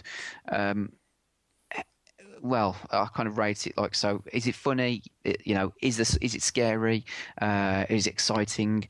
Uh, how many fidgets does my daughter tend to have? You know, uh, is she constantly going up for a piss? Uh, is she prattling about? You know, so and uh, we, we all that we thought it was great. Um, and that's the thing that those movies like Disney, Pixar seem to uh, do really well. That you know they're they're basically CG characters, but they bring them to life. You know, and they they the voices the voice acting's really good, uh, and and you know they're they're really touching. You know, you actually care for these. Well, it's a fucking rabbit at the end of the day and a fox. you know, you've seen this, haven't you? I think you liked it. oh, loved it, mate. Absolutely loved it. Yeah. Again, it's one of those um, animated movies that kids will love, but adults get loads out of it too. Yeah, so it's it was really really good. Um, and the most recent film that I've watched, I guess, for review, um, it's a bit of, it, it's we get sent all sorts of stuff, don't we? You know, we get sort of sent uh, anything and everything. So there's a lot of stuff that I've never heard of, but uh, I, I'm always happy to watch because it's I'm always happy to watch new stuff. But this was a black and white film set in 1960s London, and it's got it features jazz very heavily.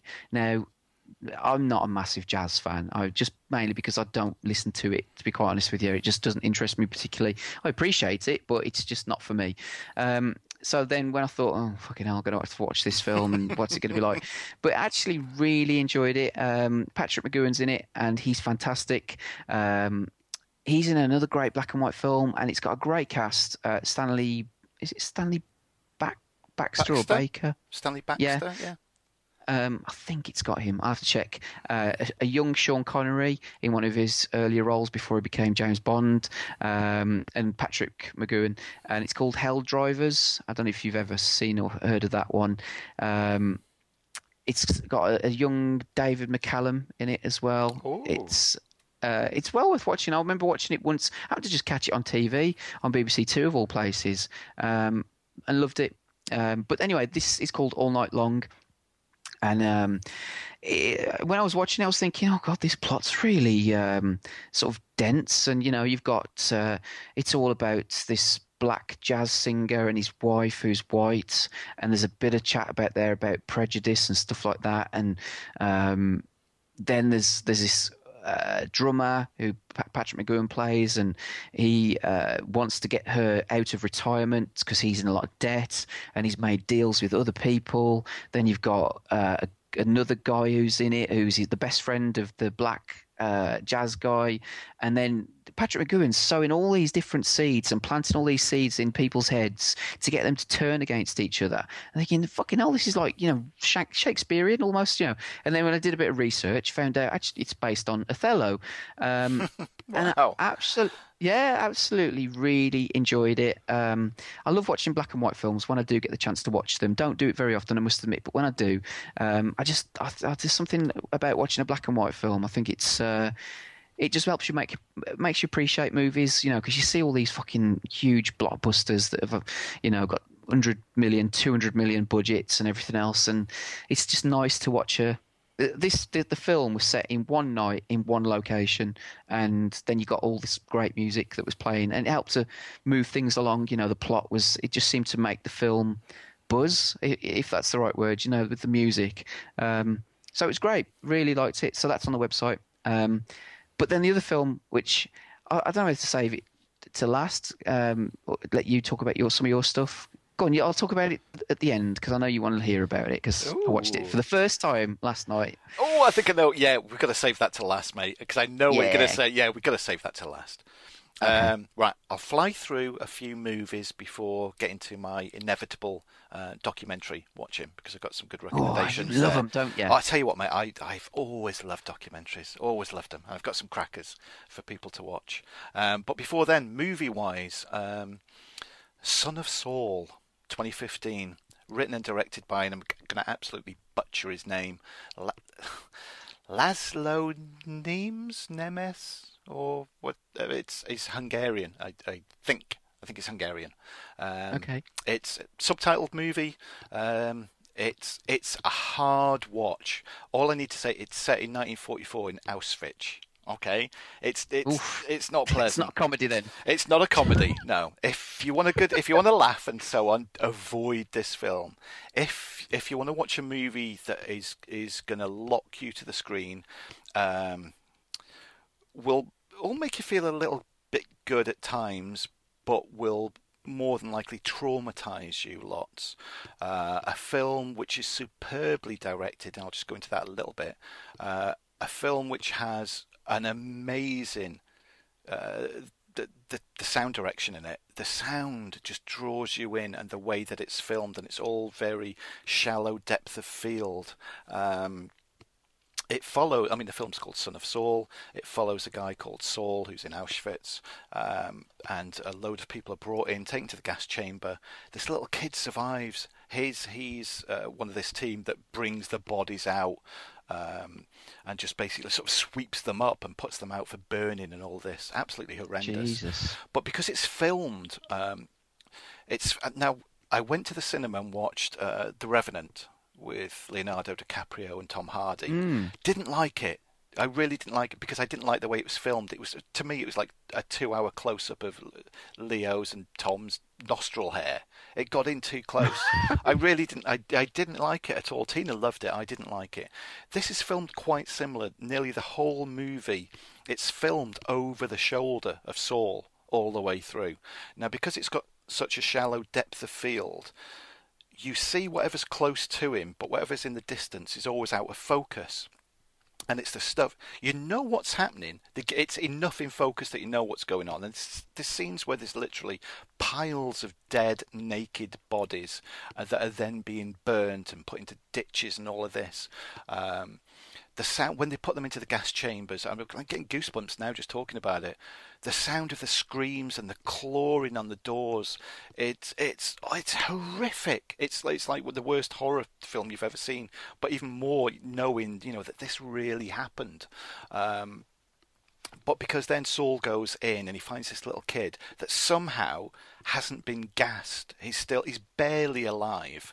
Um, but unfortunately, then they come out and he gets killed. The Nazis come in and they see that he's alive and they suffocate him, and you're going, for fuck's sake, this is just like heartbreaking.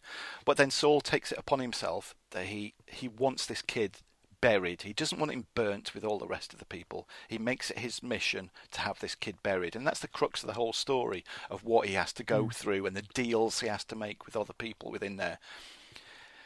It's it is amazing. We were locked to the screen with what was going on, and again, it's a it's a very very difficult watch. And we did have to put a comedy on afterwards to cheer us. We thought we can't go to bed after watching this. we'll just Yeah. be like having nightmares.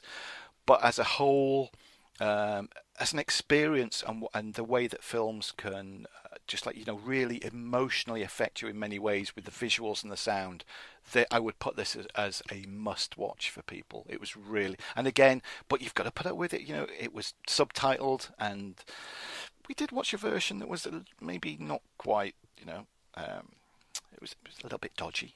So the subtitles dodge. bit dodge. So the subtitles that we got were a little bit sort of broken English at times, but you could still follow what was going on.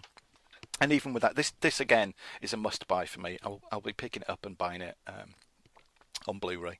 So yeah, Wow. highly recommended. But just be just be warned, it's it's a tough watch. Yeah. Wow. That sounds. Uh, yeah. Uh, that sounds a tough one. Um, just as a, from my rec- recommendation, is a, a World War II film, which is a bit lighter but very very good. Um, I'm not sure that many people have watched it, but um, by Paul Verhoeven, uh, Black Book. Have you seen that one? Oh God, yeah, a while ago though, yeah. Really good film. Um, set in World War Two, bit of a spy flick, um, and it's got the woman who plays the witch in the latest game in the Game of Thrones movies. Um, so people might watch it for that reason alone. So, but yeah. Anyway, oh, that sounds cool. I, I will check that one out. But Yeah. well, I probably won't watch it with Kay. no, no, I wouldn't recommend you do that, mate. No. um, one that you might be able to, well, a couple actually. Uh, I'll blast through these really quickly. 2015, Eye in the Sky. Um, I watched it because Helen Mirren's in it, and she's on my OAP hot list.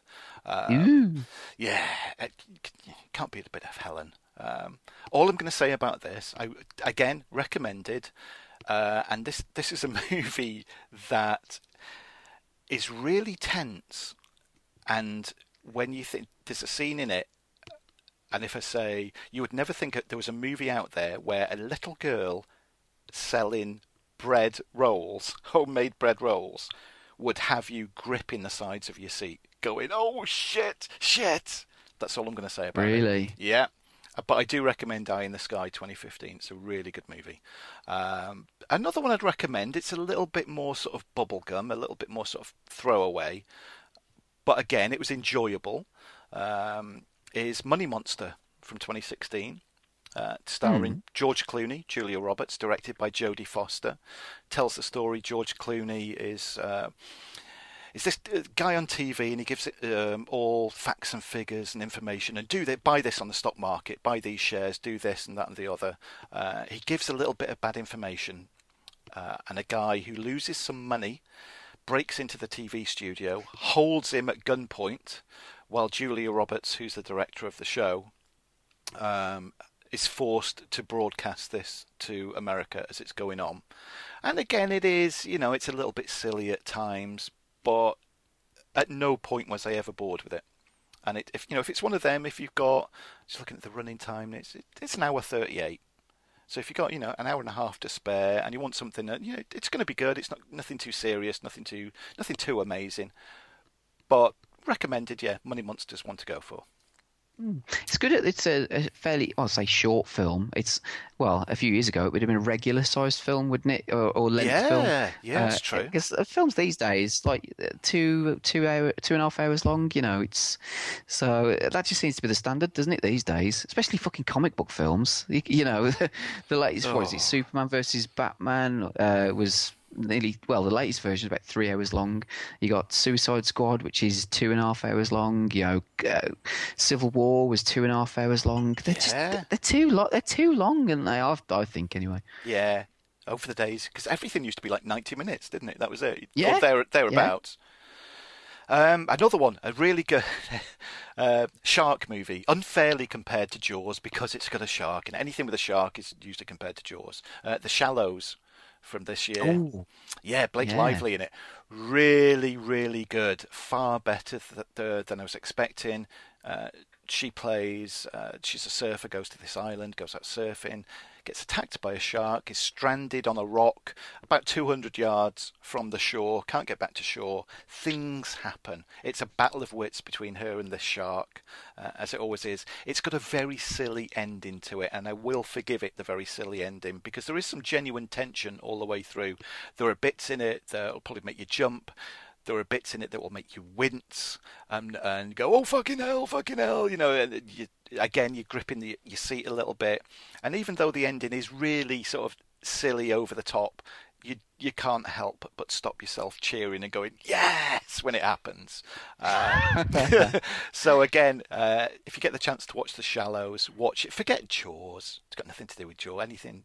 I'm so sick of anything with the shark. Is always go, oh, this is like the new Jaws. No, it's not. It's just a good film that happens to have a shark in it.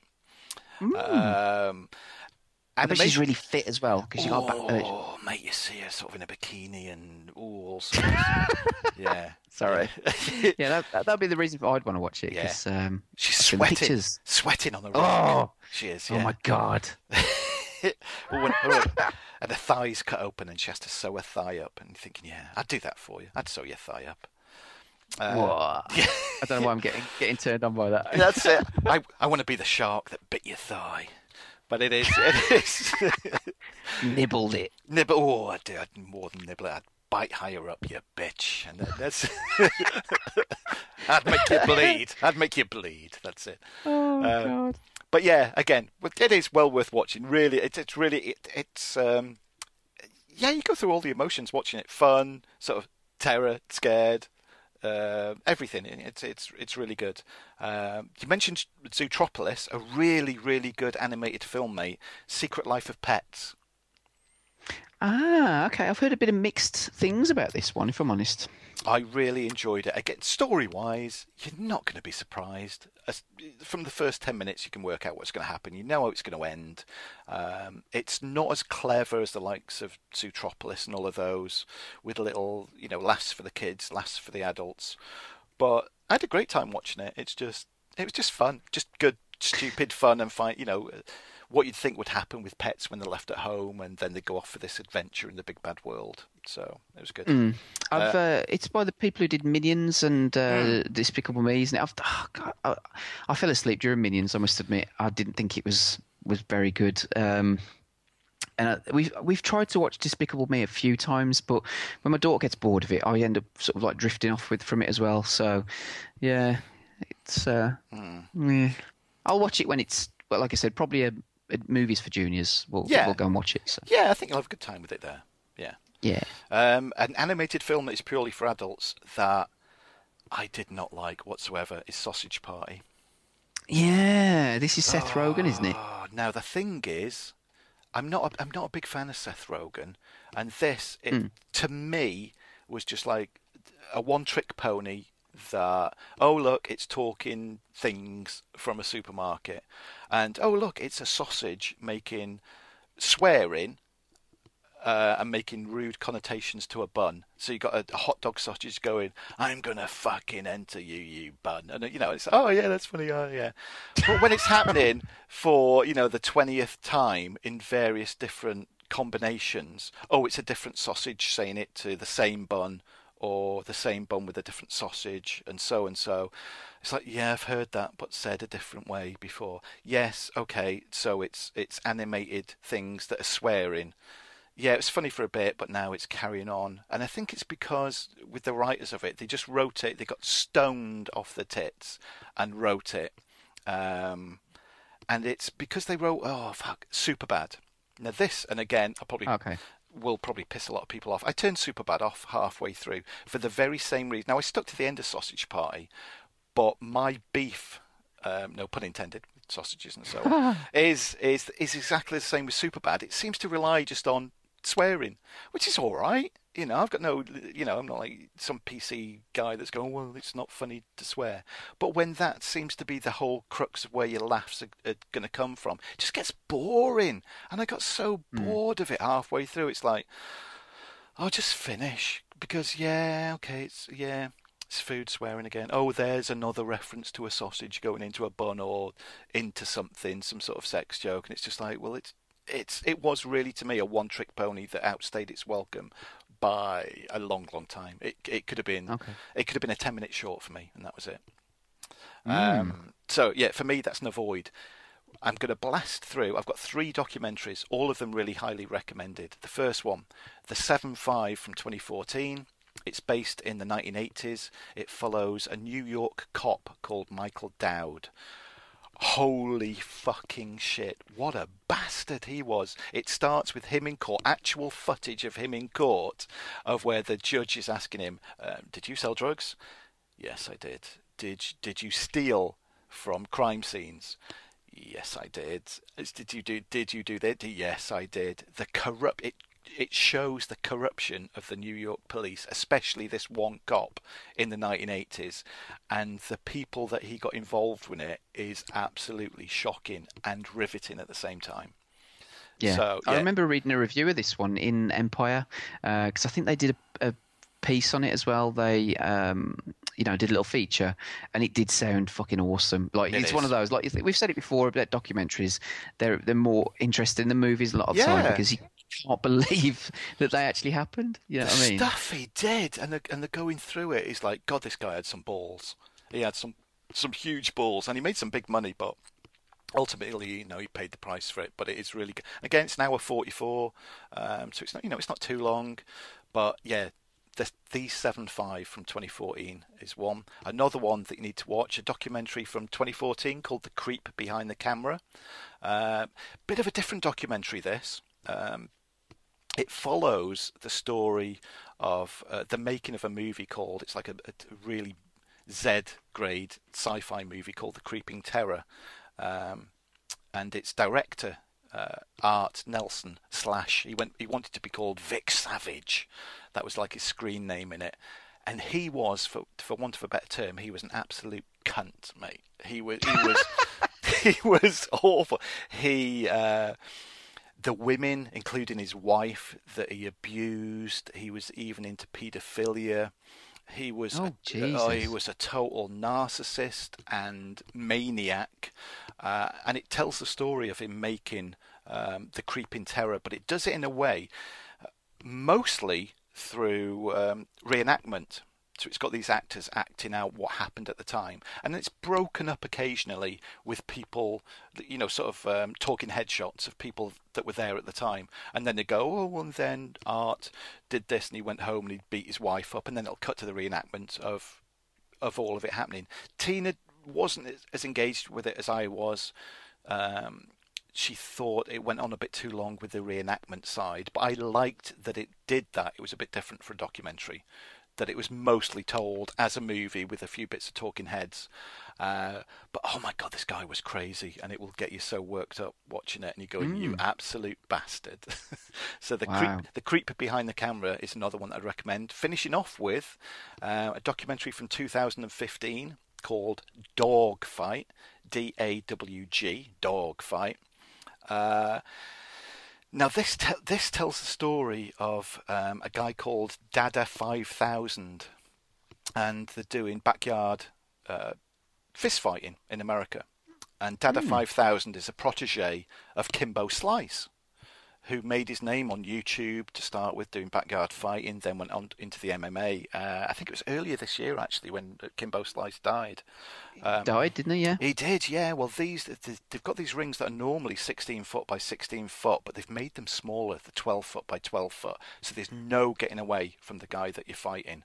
Uh, holy shit! It doesn't it doesn't shy away from what happens when you're doing fist bare knuckle fighting with each other. Uh, there's there's quite a bit of blood going on. Those of a nervous disposition, don't watch it. Uh, because it is it's it's brutal, mate. It's absolutely brutal. Um, and it's really heartbreaking at times. I don't want to say too much because things happen in it, and you're going, "Holy shit!"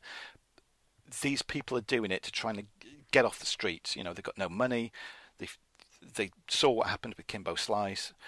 If we do this, this is probably our only chance of what we we you know of making money and getting in there and getting involved with the MMA and it follows a few different people and what happens with their with their lives to different endings with what goes on uh, and then it all ends with what happens with this Dada 5000 because he just wants to follow what Kimbo Slice did and end up fighting professionally with the MMA uh, it's a proper it's a proper like man film and it's got like so much testosterone in it it's unbelievable uh, Is that on Netflix? Are all of these on Netflix? Or... I yeah, I think that the these three, the last three that I've talked about, I'm fairly sure all of them are on Netflix. Yeah. Okay. Wow, that one sounds good. Yeah, definitely. Um, the, the first one, well, all of them sound great. I mean, but definitely the first and this one sounds wicked. Yeah. So there you go. That that's uh, my that's my movie stuff then, mate. Ooh, well, I thought it'd be nice, in a, in a way, to have a bit of a tribute to uh, Gene Wilder, who passed away earlier on this week. Um, re- well, for me, growing up, I absolutely adored watching his films. Um, Blazing Saddles, I, I've lost count of how many times I've watched that film. Yeah. Absolutely love that film. You know, one of my favourites of all time. Willy Wonka and the Chocolate Factory. I think he's absolutely fantastic in that. I still. I'm, I've got no, zero interest whatsoever in the Johnny Depp version. I have you seen Oh. that one? No, I've got no interest either, mate. No. It's just I, it, I'd feel. Well, first of all, I think he looks absolutely fucking creepy as hell. Uh, you know, all the posters I saw of that, and just doesn't interest me. You know, it does. To me, there's only that's you know, Gene Wilder is is Willy Wonka. You know, Yeah. um, and that, that film is really creepy. I mean, if you- people haven't watched it for a while, it, it's normally on TV. We were watching it the other week, um, and his performance in it is just like, you know, he's bizarre, he's funny, but he's really creepy as well, and he's he's quite nasty in it. Um, at times, like the bit where he shouts at Charlie at the end, but then it's lovely, like that, you know, and he Charlie gives him the sweet back at the end, um, and he proves himself to him and I think that you know it, it sums up his portrayal in films now and, and his ca- character like really funny but also very heartfelt as well like you know there was more to him than just a, a comedian um, and then uh, Stir Crazy one of my favorites I watched that so many times as a kid I growing love, up I think that's probably my favourite. The scene with him and Richard Pryor, where they go into the cell, and Richard Pryor's bigging him up. Right, you've got to be bad. You, you Yeah. gotta, and they're there, and they've got the swagger. Yeah, I'm bad. That's right. I'm bad. And Yeah, they go into yeah. the cell, and they're trying to act so hard, and they're quite obviously just complete pussies. Yeah, yeah, yeah. I love that. it's great It's, oh shit Oh, sh- yeah. yeah, I love that. And then um, the bit where they're walking down into the prison, and he's sort of like, yeah, and he's like, he, he, on the back of that prison guard, and he Oh. starts freaking out. I love that film. Absolutely love it. Mary and he's Jo. blacking up. Gene Wilder's blacking up in the toilets in the train station. Oh yeah, I think that's great. You know, and I always forget that that film is directed by Sidney Poitier. I don't know why that's important to me. It's not really, but it's just you know I never see him as a as a director as such. But um, anyway, and then probably another one of my favourites from 1989 a film. I, I was probably about 13 when I watched it, and it just had everything for me: uh, comedy, swearing, um, tits, uh, and it was See No Evil, Hear No Evil. Oh God, yeah, another classic. Joan Severance in that is fucking amazing. Oh my god, she's gorgeous. Um, but then you know, and then the, the woman in red uh, with Kelly LeBrock, another one of my sort of like uh, women that I, I idolized growing up. You know, from, from Weird Science, and then that. Um, Funny About Love, which I think is a really nice film. Um, now, I must admit.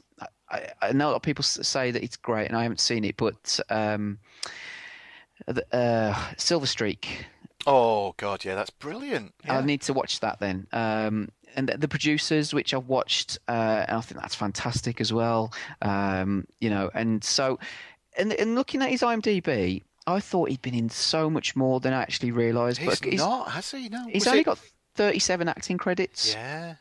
which really surprised me. I must admit, because I just thought. You know, he's been in so much stuff, but not really. He hasn't. But it's stuff that important films to me, you know, and stuff that's that me, you know, those films are great. Do you know what I mean? That there, there's, I, don't. get me wrong, I think he made a few duds. Like people say that Another You isn't very good, but I haven't. seen that. He's, he's, you know, team up with Richard Pryor. He made some fantastic films. Him and Richard Pryor. Yeah. Um, and obviously, it's sad that he passed away this year. Uh, sorry, this week, I should say. Um, and but then uh, Tina said it to me for ages, you know, because I said I, I haven't seen Young Frankenstein, and then like people are saying, "I can't believe you've not seen that film." You know, it's a classic, you know, bona fide classic. Um, so we sat down and we watched it last night, and what a fucking great film it is. Uh, I'm so ashamed of myself that I've not seen it until now, because it is absolutely brilliant. Mel Brooks, um, and they seem to have that sort of like chemistry, didn't they? Yeah. Uh, him and Mel Brooks, and uh, I absolutely loved it. I thought his um, performance was brilliant. You know, manic and uh, but sort of like really subtle in other ways. Marty Feldman is brilliant. Or almost steals the show. Um, I, I didn't know um, that. Uh, I, Teri Garr was in it, I must admit, and she's absolutely fucking gorgeous in that film. She's brilliant.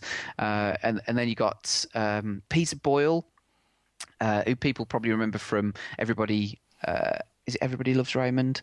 Uh, that TV show that I, I, that was always on like, sort of like early morning on Channel Four. But I always remember him from uh, the captain in Red Heat. Yeah. Uh, he plays the monster, like the Frankenstein monster. It's just a really funny film. I just smiled all the way through it. Um, there were bits where I laughed out loud. The bit where he, um, the the monster's out, and he sort of like recreates that scene where he sees the little girl, Oh. and and then he, he, you know, in the in Frankenstein, he throws her in the water, doesn't he? And she drowns. But in this, um, she wants him to. You think he's going to chuck her in the well, uh, and then he, actually he's like he goes on the seesaw with her, and the parents are sort of like freaking out, going, "Oh my god, where is she? Where is she? This monster's out on the loose. Oh, did you check upstairs? Did you check in a bedroom? No." And then he sits down on the. Um, the seesaw and she goes flying through the fucking window it was absolutely brilliant um, just so well made and funny another black and white film um, and I, I think the only reason I can think of why it passed me by is because obviously it came out in what 74 so I, I was I born in 76 and then so by the time I was growing up I probably I wouldn't have been interested in black and white films, and so I, I don't know. It just kind of passed me by for those reasons. But better late than never. I've Yeah. watched it now, and can honestly say I think it's fantastic, and it, it deserves its place as one of the all-time greats. You know, all-time classic films. Um, just fantastic, just brilliant. Absolutely loved it. Loved It it. Oh yeah, Marty Feldman in it is is Igor is amazing. Uh, I mean the music piece, putting on the Ritz, Oh. it's, it's so good. And f- now you've watched it, mate. I guarantee every time you see a horse, you will you will want to say Frau Blucher to it, and wait for it just to go. Yeah, and the um, the inspector as well with his his dodgy Oh, arm. playing darts. Oh my god! And then the the, the bit where they're sort of like because. He's, he cheats, doesn't he? And he, you know, he puts the darts in the bullseye, and then he's putting off um, Doctor Frankenstein, and uh, and uh, he, all the fucking darts are going all over the place. And you, you know, it's got that classic sort of like with the he throws it, and then a cat yell, you know, sort of like screams, and then the punchline at the end is they they're going to drive off, aren't they, in the car? and all the tires are punctured. Uh, and there's a guy, uh, no, a, a, a police officer, and he's got a fucking dart through his head or whatever. yeah, absolutely great film. Just I, I loved it, and it felt apt to watch it this week. Yeah. You know, um, it just made me want to watch Blazing Saddles again because I absolutely adore that film. I think it's fantastic. Um, but Silver Streak, I will seek out. That will be the next. Oh, G- I can guarantee you're going to love it, mate. Really, I really can guarantee it. And I think But- it's good that you've watched Young Frankenstein now because I think, uh, like you said, you've got more of a an appreciation of it now than if you'd watched it years ago. Um, and it, it is one of them that I did. I, I'm trying to think the, the first time that I watched it would be I don't know if I watched it on TV if, or if it was like even going into the 80s on video.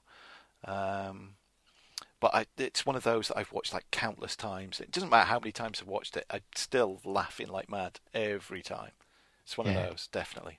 Yeah, it's just it's got broad humour in it, um, but it's got really subtle and funny humour, and all the nods and winks, and looking at the camera, and you know, like the bit where he's sort of like he's holding up um, Teri Garr, and there's like Igor's knocking on the the door, and he goes, "Oh, huge knockers" or something like that, and she goes, "Oh, thank you." Uh, you know, it's all that sort of stuff. It's uh, it's got childish humour, but it's got really sophisticated, funny humour as well. I love the bit at the start, which cracked me up, was where he's doing the uh, the, the talk. He's in his classroom and he's got the scalpel in his hand and he just stabs it into his leg. Tries to ignore it, you know, and he crosses his legs. you know, um, oh, and Gene Hackman's little cameo as well as the bl- the blind man, and he Oh, pours he God. pour, pours the soup into his lap, and um, oh yeah, it's a great film, really good, really funny. That's I'm sure anybody listening to this that has not seen it, they've got to go and watch it now, mate, haven't they? Yeah, absolutely. Um, and you know, it's it's a shame. It is a shame. I saw it on um, Ben said on Twitter that I mean he's a massive Gene Wilder fan and said that it's it hit hit him as hard as when Robin Williams died. But I think for me it was the the, the circumstances in the way that Robin Williams died Yeah, yeah. as opposed to Gene Wilder. Um, he was 83, um, so you know it's but it, it, it is very sad. Um, that was always obviously was it the um, everything you wanted to know about sex, but were afraid to ask as well. Yeah. So he's been in some classic films, absolutely classic. A, a very um, again, com- you know, considering like I said, I, I thought he'd been in loads, but um, he's been in some absolutely you know stone cold classics. Yeah. Here you go then, mate. Your challenge before the next entertainment show. Watch Silver Streak. I definitely will. That will be the one that we'll watch next. Nice one. Because that's uh, just a link back to uh, the film with Patrick McGoohan I talked about all night long. He's in that as well. I just looked at the, the film. Ah, okay. That'll be good. So, yeah, Yeah. We've given some good recommendations again today, mate. we always do. We do, don't we? This is the Yeah. thing with this show. We tell you, you know what what to watch on TV and movies and what to play and even even what to read on this one as well. Yeah, and um, that uh, you get to know about my wife's leaking tits. Yeah, we'll want an update on that next time too. have you have you ever latched have you ever latched onto one yet? Have you you know ta tasted um, said leakage? Been tempted to squeeze it into my coffee. what is, is it frothy? Would it make it into like a cappuccino? Bit of a latte. A full on milk one. Is there that much milk coming out that she could make a latte? Uh, not at the moment, but uh, when um, with when Lucy was born, um, put it like this, she'd sort of like you know get take a bra off and there'd be fucking soaked wet through. So Could you wring them out in your tea then? got that to look for. Yeah, I sniffed them a bit, but yeah. I got that to look forward to. so. Oh, sour milk bras. Oh, well, like we say, you should. Hopefully, um, we'll get to record another entertainment show um, before baby number two appears. Hopefully, Yeah, and then of course, you know, we'll we're here to to, to fit in whenever you can, mate, because we know it's going to get busy for you. Mm. So, um, but um, I'll still continue to write reviews and stuff like that. I, I hopefully, like I said, in my mind, it's going to be it's going to be easy and perfect. Um, so I'm thinking, well, I can sit down and watch a review during the day. I can type it up in the night. I could get loads fucking done. Uh, but we'll see. I'm not factoring in the lack of sleep. exactly. uh, yeah. And uh, you know, getting a, a four year old ready for school and then playing with them when they're back home. It'll be fine, I'm sure. Oh yeah, it'll be good, mate. It'll be good. Yeah. So yeah, well, like Chris said, reviews the place to go. 60minuteswith.co.uk. Yeah. Um, you can email us contact at 60minuteswith.co.uk. There is a contact uh, us form on the on the website if you're a lazy twat and don't want to email us direct. uh, you can follow us on Facebook, facebook.com forward slash 60 minutes with. We're on Instagram and Twitter, which is um, at 60 minutes with. Again, numerical 60, not alphabetical, as I always say. Chris, you on Twitter, they can find you at Dastardly Jabby. Dastardly, or as um, Dave and Jerry like to say on the Backup Backup show, Dastardly Jabber. I quite like that actually. I Yeah. like it. I think you should have another Twitter account called Dastardly Jabber. Just. Dastardly Jabber. Yeah. Oh yeah, you jabbing away dastardly. Um, you can follow Tina on uh, Twitter at Spanky Spangler, and that's with two e's. Um, but that's that's just usually pure filth and her trying to chat up Jerry and Doug Cockle and other other men, basically, really, isn't it?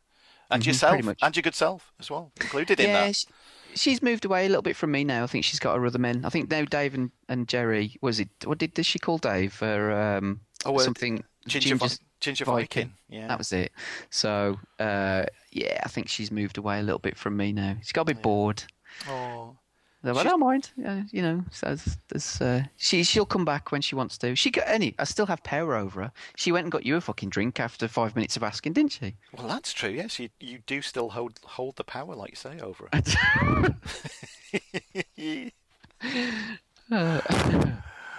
well, it's been uh, big, good evening, mate. Love talking to you. And it, like I say, it's been a while since we've done these, and uh, all being well, another month, maybe towards the end of this month, start next, we'll get another entertainment show out there. And Yeah. you never know. Maybe Tina might join us a little bit. Don't know. With the the reason that she didn't join us for anybody thinking. Uh, today is because we hadn't we hadn't recorded for ages. We knew we'd got a lot to talk about, um, and plus, originally she'd got a friend coming over tonight anyway, which hasn't happened. But we figured if there was three of us, would- this would be like a five-hour show. Yeah. I mean, we're looking at two and a half hours now just with the two of us. Um, so if we can get the next one recorded fairly soon, we might we might be able to fit her in. Um, we'll see, depending if she brings me another drink or not. How about that? Mm, sounds good. And then, hope, well, I want you to do more of your SOS films because uh, shows because I fucking love those. They're really good. They're really entertaining, and um, I, uh, you're into it, and Tina's just not. you know what? I have got I've got some movies lined up. Don't tell her, but I've, I've got my eye, eye on a couple on my shelves of shame, mate. Already, they're uh, they're shouting out to me to be watched. So, and that um, th- that time, that deadline for Married with Children slipping uh, drastically. It's, we have got plans. We have got plans for the re-emergence of Married with Children. I know we've only done two. You, th- you know what? People are still. I, I keep checking the download um, stats. Every single week, those two Married with Children shows are in the, the top ten most downloaded. See, you should do more. Yeah. So yeah, they, they'll be coming back. Don't worry. We've got plans in place. So Good, good, yeah, good. that'll be good. But yeah, and uh, until then, as I always finish, whoever you are, wherever you are, thank you for listening, and we will be back again soon. So it's goodbye from me, and Goodbye from me.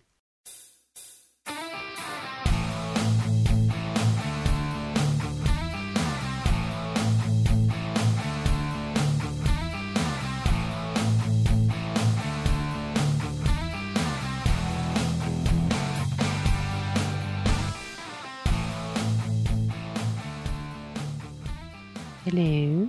hello. Hello. Right. Yeah, I I thought Speak a little bit. I thought um, Oh, yes. I'm Sounds still lovely. I'm still trying to get the you know my posh microphone. Yes. I'm still trying to get that fucking working with Skype. Oh, and I can't. It keeps dropping out. So I've been using like this old school Microsoft one that I've had for years. bastards. But whenever Tina's used, um, you know the one that you use. She's Uh, the, yes. the Sennheiser, is it? I'm just looking at it. Yes, yes. Whenever she uses it, she sounds far clearer than I do using this Microsoft one. So I thought I'll use that. But that doesn't work properly on mine either, Hmm. which is annoying. Think it's your Mac? Yeah, it's got to be something to do with it. I'll have to fuck around with settings somewhere. Hmm. Yeah. Very strange. Yeah, I should stick this at the end of the show and go. "I- I- Has anybody got a Rode NT USB working properly with an iMac? There, Road. a Rode R O D E. Hmm. Because it keeps dropping out. It's fine when I use um, if I'm recording. Like if there's just me and Tina sat here and we're using it and recording offline, it's brilliant. Yeah. But as soon as I go online and try to use it with Skype, it just drops out all the bloody time. Oh, bugger.